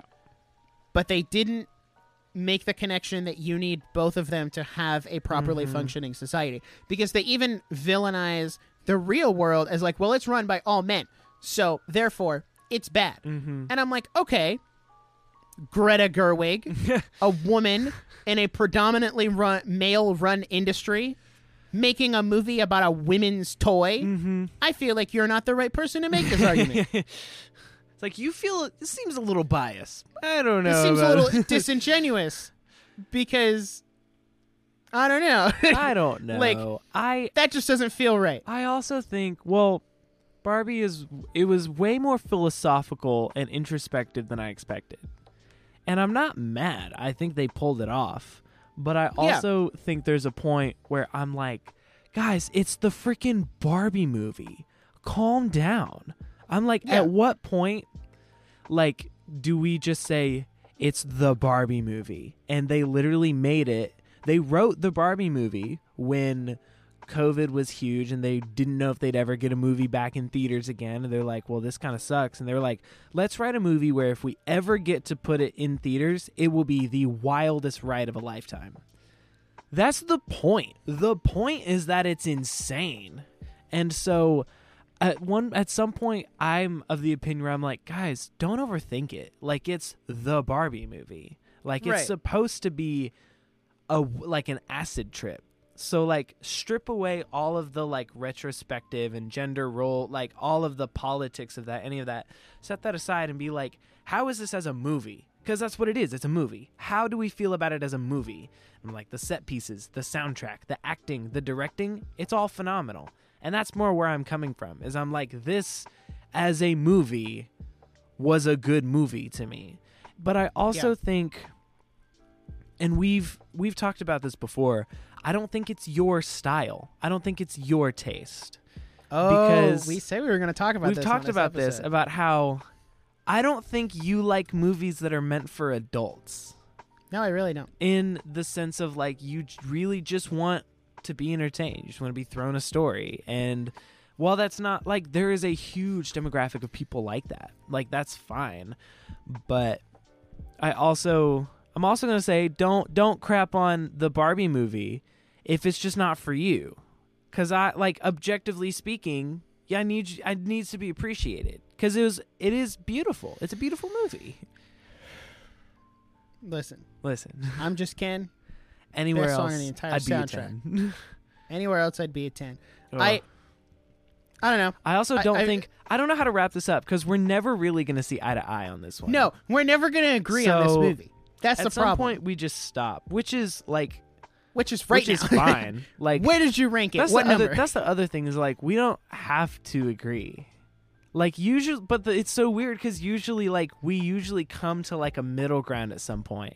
But this Yeah, is one like, that we're usually- just too far. we're on the same page. Yeah, But here, like, I don't think we're gonna be on the no, same this is here. just one that we just I didn't like it. kind of disagree. I gave it two with. stars and put it as twenty out of twenty-four. You guys, did you guys just see what just happened? We disagreed about a movie, and we're still friends. Yeah. How about that? It's almost like we can have a civil conversation about things we disagree on Yeah, and not have and not to disown to each disown other. each other. Wait, Whoa! who was gonna tell me this? Listen, And we can still go play Fortnite after right? and no, be friends. literally. Oh my gosh. guys! If only we could bring this type of civil conversation to the political sphere, our Wow. world would be a much Wow. better place. Anyway, so you were yours. She's twenty out of twenty-four. Correct. Shut up. Nope. All right, out of Right there. Right there. Wait, 20 out of 24. 20. Out of 17 minus 6. Wow. 6. Almost broke top five. Almost top 5. I don't know. Astro I enjoyed Asteroid City a little bit more. Okay. All right. So we got two more. What order do you want to do Three these more. in? Three more. Oh, you're so right. I didn't see it because it bumped down to the next you, page. I feel like I need to do the one I that feel I've like you seen need to go because it reinforces the point that you just made Yeah. about the type of Yes. movies that I like. So Nic does not Okay. like a movies meant for adults with introspective, deep thoughts that provoke and make you go, "Wow, I don't. That was interesting. Oh, okay." um, Nic would rather watch So let's what let's talk about my movie of the summer. his movie of the summer, which is Miraculous Ladybug, which is what was on and Cat Noir. and Cat Noir, the movie. whatever, which was on Disney Channel when I was getting my hair cut this week. and I was like, 'Kay. here's the thing. So this place that I get my haircut, they have like six TVs in like a grid, and they're all on different channels. So it's just kind of like whatever. They, so they don't have to change the channel. You can watch whatever you want. And Yeah. it was like some stupid like reality show on Bravo, and then like Fox News, and I was like, whatever. And then it was like Pacific Rim and uh like Miraculous. And I was like, should I pretend to watch. Pacific Rim or just watch Miraculous? like like I got to see what the hype is all about. So tell me about We're gonna watch movie this movie. summer. I'm gonna force you to watch. Tell me about your movie point of the summer. because I feel like you'd really like it. But That's the thing is I would like it, but it would not top these other movies for me. I I don't know. I don't know. I don't know. I feel like you're capping. But anyway, so the Miraculous Ladybug movie premiered on Netflix on July 28th. Okay? Here's the thing it has been in production hell since 2015. Like, when the first season of the show blew up, they were like, by the way, we're making a good movie. Like, it's going to be really good. Like, we're, we're going to make a movie. Eight years later, the movie finally comes out on Netflix. I'm kind of disappointed it didn't go to theaters because Yeah. I feel like this movie would have been so nice to see on the giant movie screen with the surround sound because there was a lot of music. It was it's a musical, okay? And the music, the soundtrack freaking slaps, bro. Because here's the thing. It is the most traditional Disney style movie we've gotten in the last few years, including movies from Disney, because it had the female lead who's got the male sidekick, and they eventually fall in love. But it's also got musics. Mu- musics? It's got music. It's got power ballads. It's got a villain song using the traditional lime green and purple. It has music that actually dynamically moves with what's going on screen. It's also animated, like, animation is beautiful. But you might be thinking, that's all good and dandy. Why is that your movie of the summer? Let me condense and paraphrase the 12 minute voice message I sent Jackson the night after watching this movie. Mm-hmm. I had decent expectations going into it. It was honestly the movie I've been looking forward to the most this summer once Netflix dropped a date.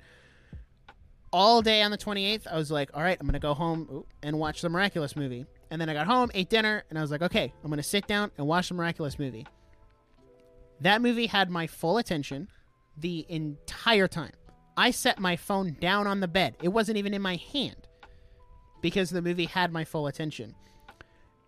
And I have not laughed or enjoyed a movie as much as I did this movie in a long time.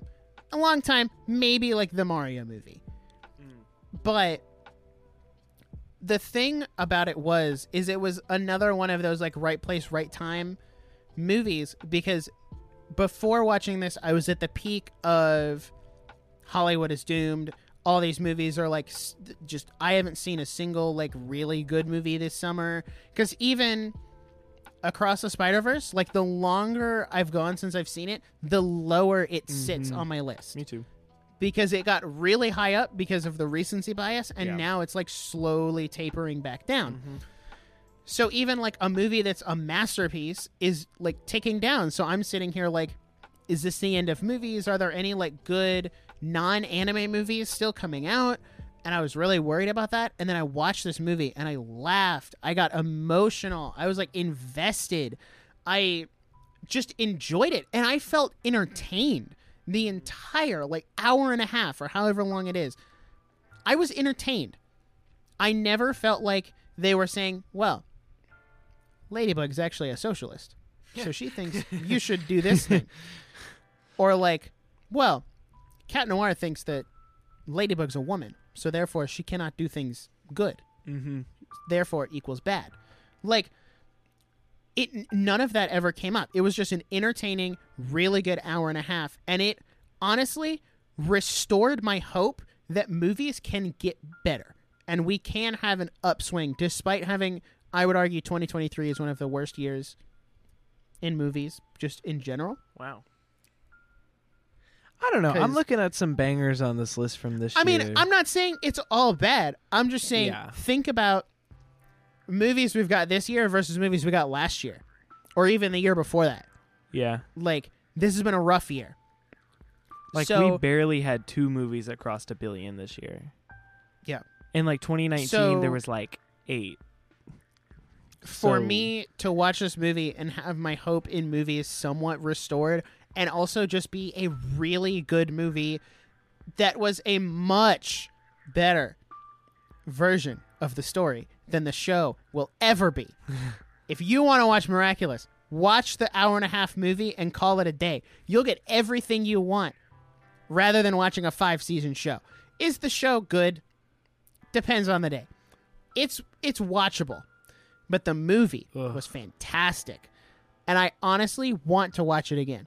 I listen to the soundtrack daily Oh, and I will watch it again by the end of the year. And I really, ultimately, am disappointed it didn't go to theaters Mm-hmm. because that means it won't get a DVD release. Because we know Netflix never releases any of their stuff on DVD, and I would buy this on DVD day one. interesting. And it's just it It sounds such a good movie. It sounds like I need to watch it, and then really give. Yeah. I need to watch it and then give an actual like. I need to know if you're crazy, because if you're crazy, then you're crazy, and you're, you're But like, if I'm right, because if I'm watching it, I'm like, this is a movie for babies, and it's like this and that. No, if, but I'm sure, like, you have yet to steer me wrong on a movie. Like, any of your recommendations have been good, exactly.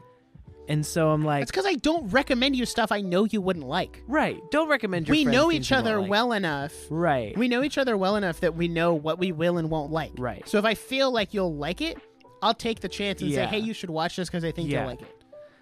Yeah. All right. I need to watch it. That's what's where. Where is it on the list though? Like, I'm really nervous to hear where it is on the list. It's number five. five. Okay. Okay. Five. I respect that. It. And here's the thing: while I will sit here and say it's my movie, like my favorite movie of the summer, and it's a really good movie, it does have its fair share of flaws. Yeah. It's. I will admit your experience might be just a tiny bit dampened if you haven't watched the five season show. it stands alone, but there are certain things that you wouldn't pick up You on would if pick you hadn't more. seen the show. Mhm, Kind of like a video sense. game adaptation, Yeah. where if you've played the game, you'll get it, but if you haven't, like you can still enjoy it. Mm-hmm. Um, that makes sense. So yeah, Yep. my number five. That, as I mentioned earlier, I there were three movies that I really enjoyed, felt like entertained me: Guardians, Miraculous Ladybug, and the next movie we're going to talk about, Haunted Mansion. Point, point, point, Haunted point. Mansion. I feel like this movie I'm not is wearing my going Haunted Mansion. unrecognized for how It truly good is. it is. How good it is. This is a good Disney- movie. Very Disney finally Disney makes a good movie.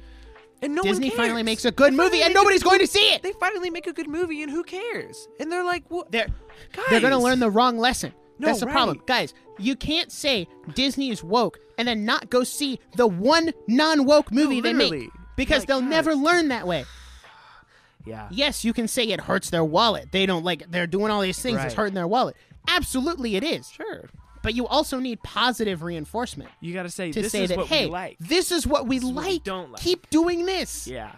The, no, so Haunted Mansion, I had like half good. I was like weary because because Haunted Mansion is one of those things where like they've tried it before. Like I, I haven't seen any of the other Haunted Mansion ones, so I know people that are like Eddie Murphy or die. I'm like I don't have any reference point except the ride, which I love the ride. I was like, if they screw it up, I'm gonna be really sad because I love the ride. And I was like, I don't know, Disney's kind of missing a lot. Like I, the reviews were like, if you like Haunted Mansion, you'll like the movie, but if you like have if you're not like a Disney adult, then you're not going to be into it. I disagree. I think this is just a good enough movie to go and enjoy. And so I feel like the story was really solid. They got a lot of actors. They've mixed really well with well-known actors that were like kept it alive. But I was like, oh, that's Owen Wilson. Oh, that's Maya Rudolph. That's oh, Rosario Dawson. But they also were Danny like DeVito. Danny DeVito, but they also like threw in some people that I had never seen in anything, and they like were super fresh and funny, and like I'm really glad they were there, and all the actors did a really great job. The visual effects didn't look like they were done on Windows Live Movie Maker. Like True. they actually looked pretty decent, and I was like, how? What? What? What's the disconnect from this movie to other stuff? Like, I think it's because they on this? actually delayed it to give them more time. It was supposed to come out in March, Oh yeah, I forgot about that. My and then they thing- delayed it to July. Which, By the way, why? Why? Why? Disney? Why? You sent this movie to die. Why did you put out a spooky Halloween movie in the middle of July? Why? If this movie came out in like What's the October, reasoning? It would it would have been a smash. Just because you're like, gangbusters, oh, we dude. gotta go see we gotta go see Haunted Mansion. It's spooky season. Like, let's go. And here's my theory: they, I think they know the Marvels is gonna flop, so they had to swap some stuff around. no, no, no. I think, I think they're looking for a bump in Disney Plus subscribers during the, the spooky season.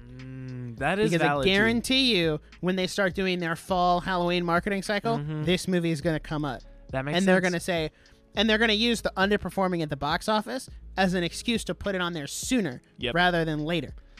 which sucks Instead of waiting the three months, Yeah, which three months would put, well, it put them at the end of October, but yeah, but they want it at the beginning of October. but they want it at like the end of September. yeah, So I think they're going to Yeah. use that to justify it being like, makes oh, well, I don't know. I'm just frustrated because this is a great movie, but it's not performing well because it It's- is kind of niche. It's kind of niche. Like if you've never been to Disney World, okay, I'm going to fight you on that. okay, It's not.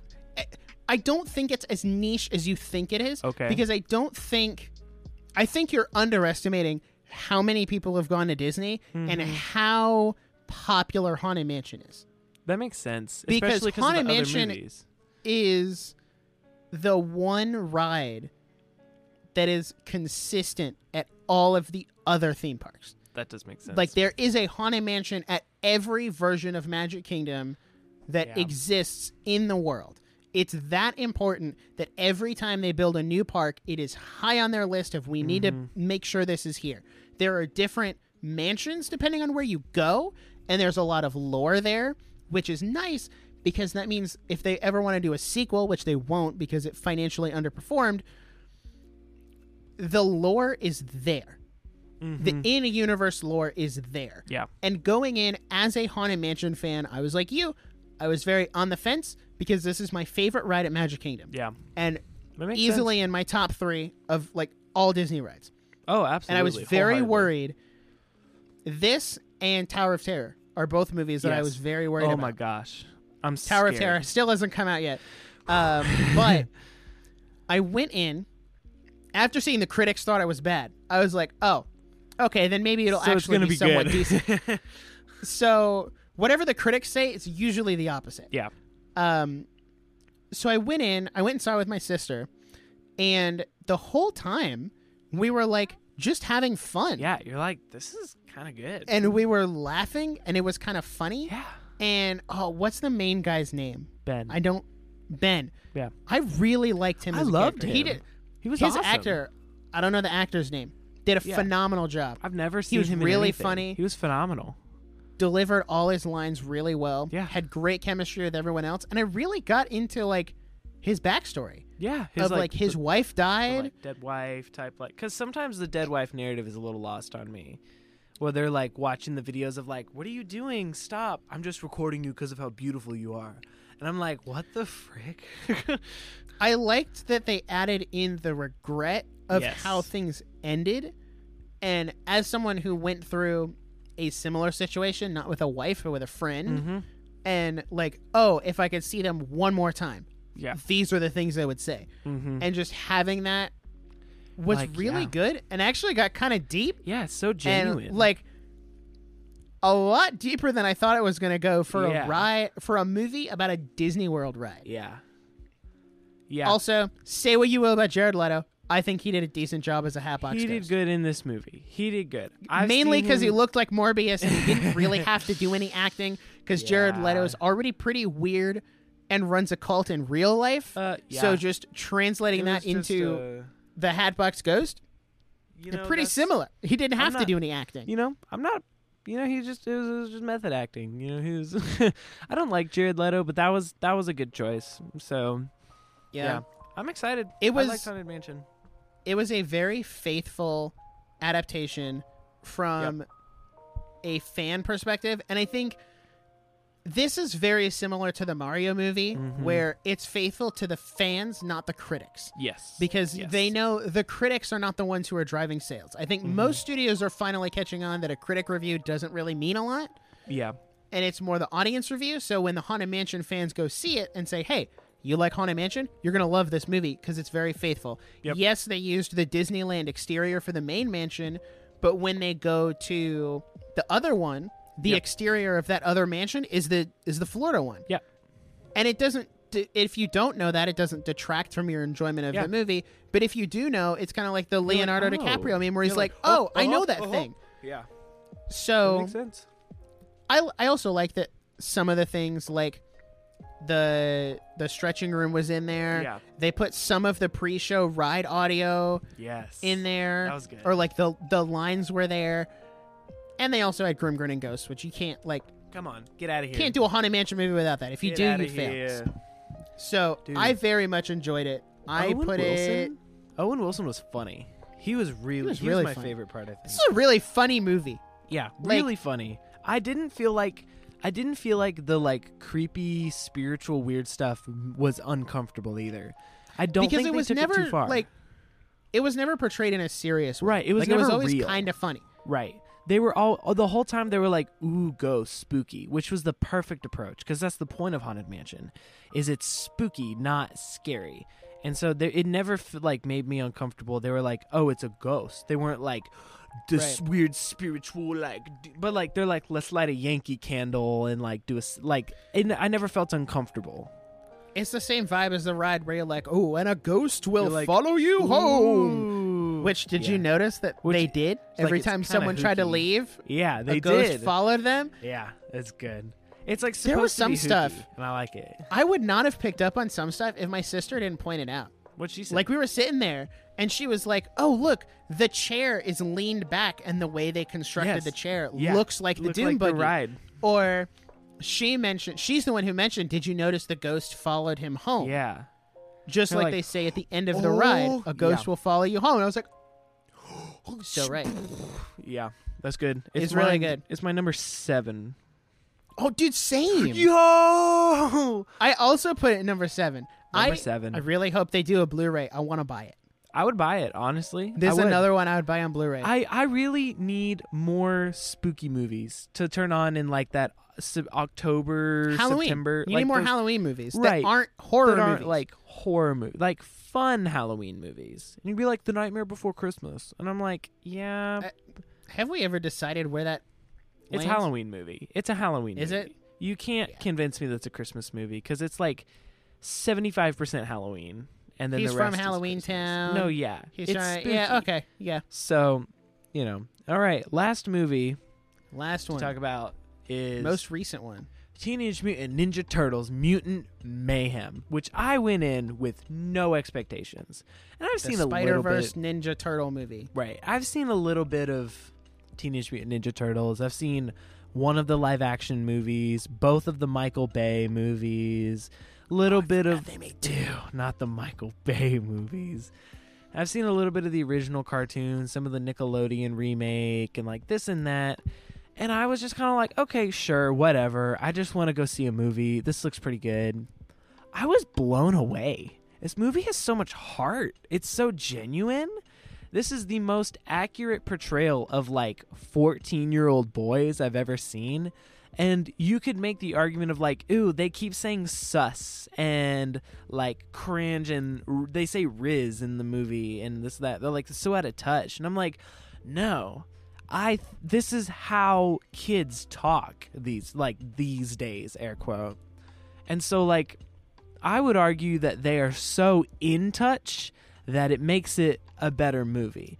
And I really, really appreciate it. And I think whoever made this movie has to have kids. They have to have sons and know what's up.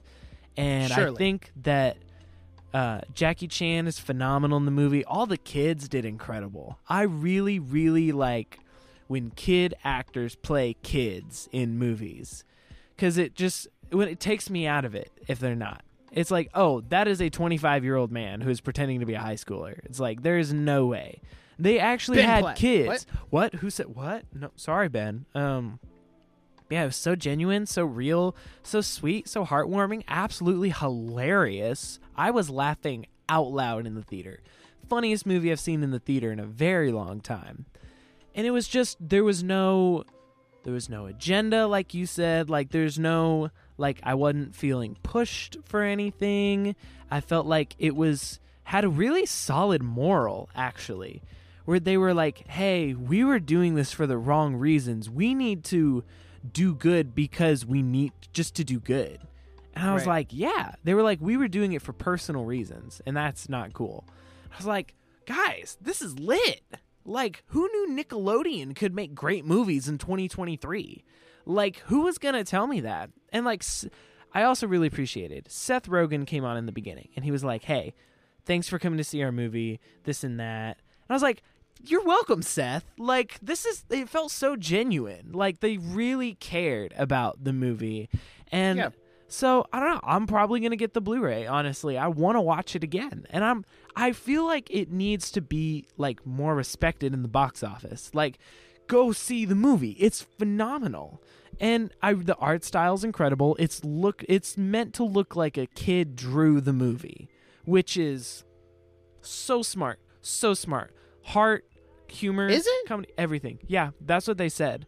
They were Huh. like the little squiggles and stuff. That's the point was to look like a kid's drawing. That would explain So- why all humans look ugly. Exactly. I think it's just because it takes place honest, in New York. no kid knows how to draw a human properly. No, truly. I thought I they were can't. just I thought they were just ugly because it took place in New York, but I don't know. I thought they were just ugly because that was a stylistic choice. It's a stylistic choice that they're ugly. So yeah, that's I don't. I mean, I don't know I what went else and to saw say. it last weekend. I don't have much to say about it yeah, other than it was good. yeah, It was kind of weird to hear anime used so casually as a pop yeah. There's culture like reference. Attack on Titan. oh, I know how to take down this big thing because I've seen Attack on Titan. I was like, oh, okay. Well, thanks for appropriating my culture. Um, All right, like it's be your like it's your culture. thanks anime for pro- is my culture. I'm not Japanese in any way, shape, or form, but Thanks it's for- my culture. Thanks for hey, I appropriated it first. You can't do that. or like he had a Jujutsu Kaisen sticker right. on his staff, and I was like, I think it's jokes aside, I do think it's nice to see that Hollywood is starting to incorporate and acknowledge Mhm. that side. I also don't know how I feel about it being in there, but that like when they were like sus Yeah. W Riz, yeah. I was like, okay, I get it. Like you're trying to be accurate to 15 year old kids, but also, how's that gonna age? yeah. like, that is the Surely. We're like, not going to be uh, saying W Riz in three years. Uh, Like, I don't know. Honestly, we I it don't may know. just be like a, one of those time capsule movies where you're like, oh my gosh, remember when? oh, this is what it was like in 2023. Like, wow, that is the thing. That's the other thing is it's a it's a time capsule. You're like, this is what it's like to be 15 in 2023, but also a turtle and a mutant. So I don't know. Hashtag relatable. So I don't- if I had a nickel for every time Jackie Chan played the master character for a group of four multicolored ninjas, I'd have two nickels, which isn't a lot, but it's, weird, that, it happened, twice. Wow, that was beautiful. Yeah, that's what. That's really all I gotta say. Is it's a great movie, and I think everyone should go see it. So, hey, I think that's our summer movie recap, 2023. Now, let's ask the question Was this a good summer or a bad summer? How was Um, this summer for movies? First things first, Ninja Turtles for me. Kid you not, number three. I had so much. It's fun. number eight for me. number three. I had so much fun. So, understandable. That's your. Is that your miraculous ladybug? Sure.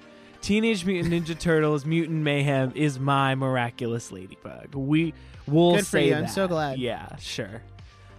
Uh as far as good or bad, let me look. One how many of these did I actually like? Um, I liked one, two, three, four, One, five. two, three. I wa- I liked about five of the Because we, we didn't talk about Spider Verse because we've already talked about it. yeah.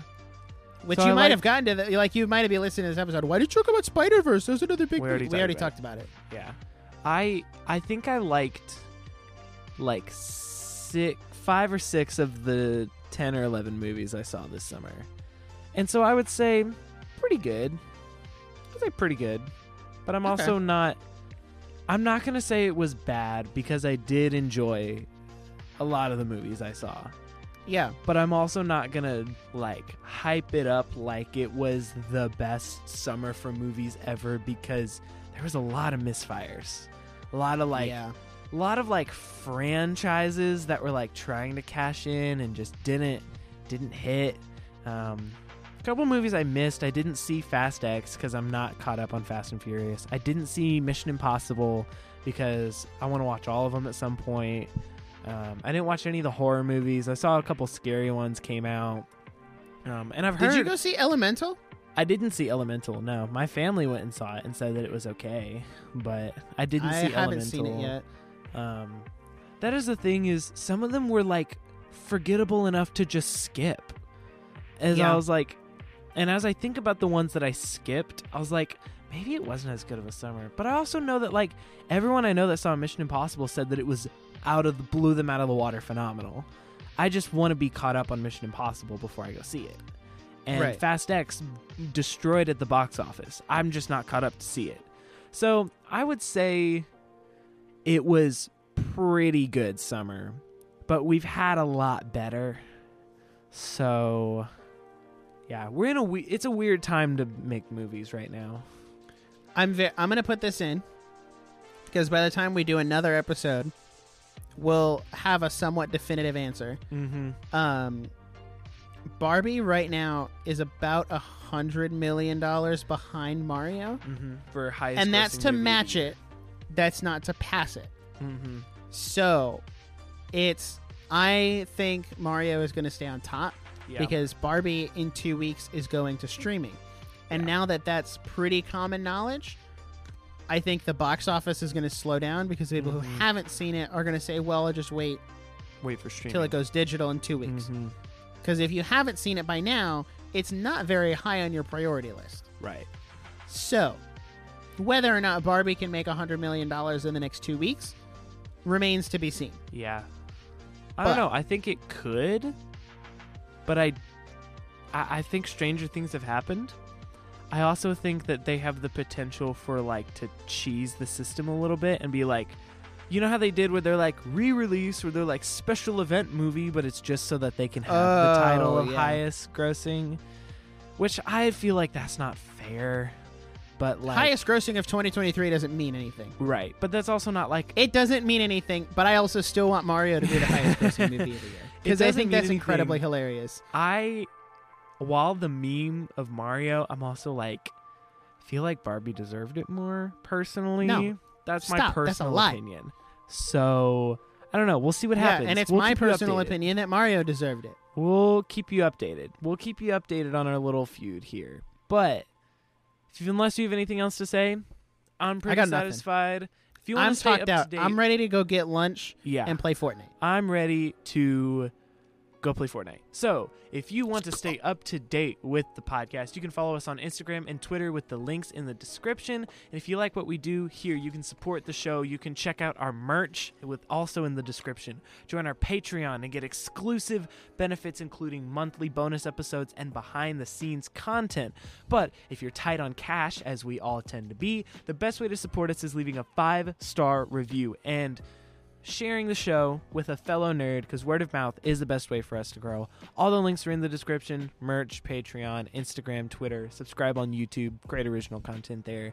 Thank you so much for listening. If you made it this far, we're trying out, seeing if we're we can go a little longer in our episodes. So if you like it or you don't like it, let us know. Send a DM, send an email. We'd love to read your feedback and your comments, and we can't wait to see you in the next episode. Uh, bye.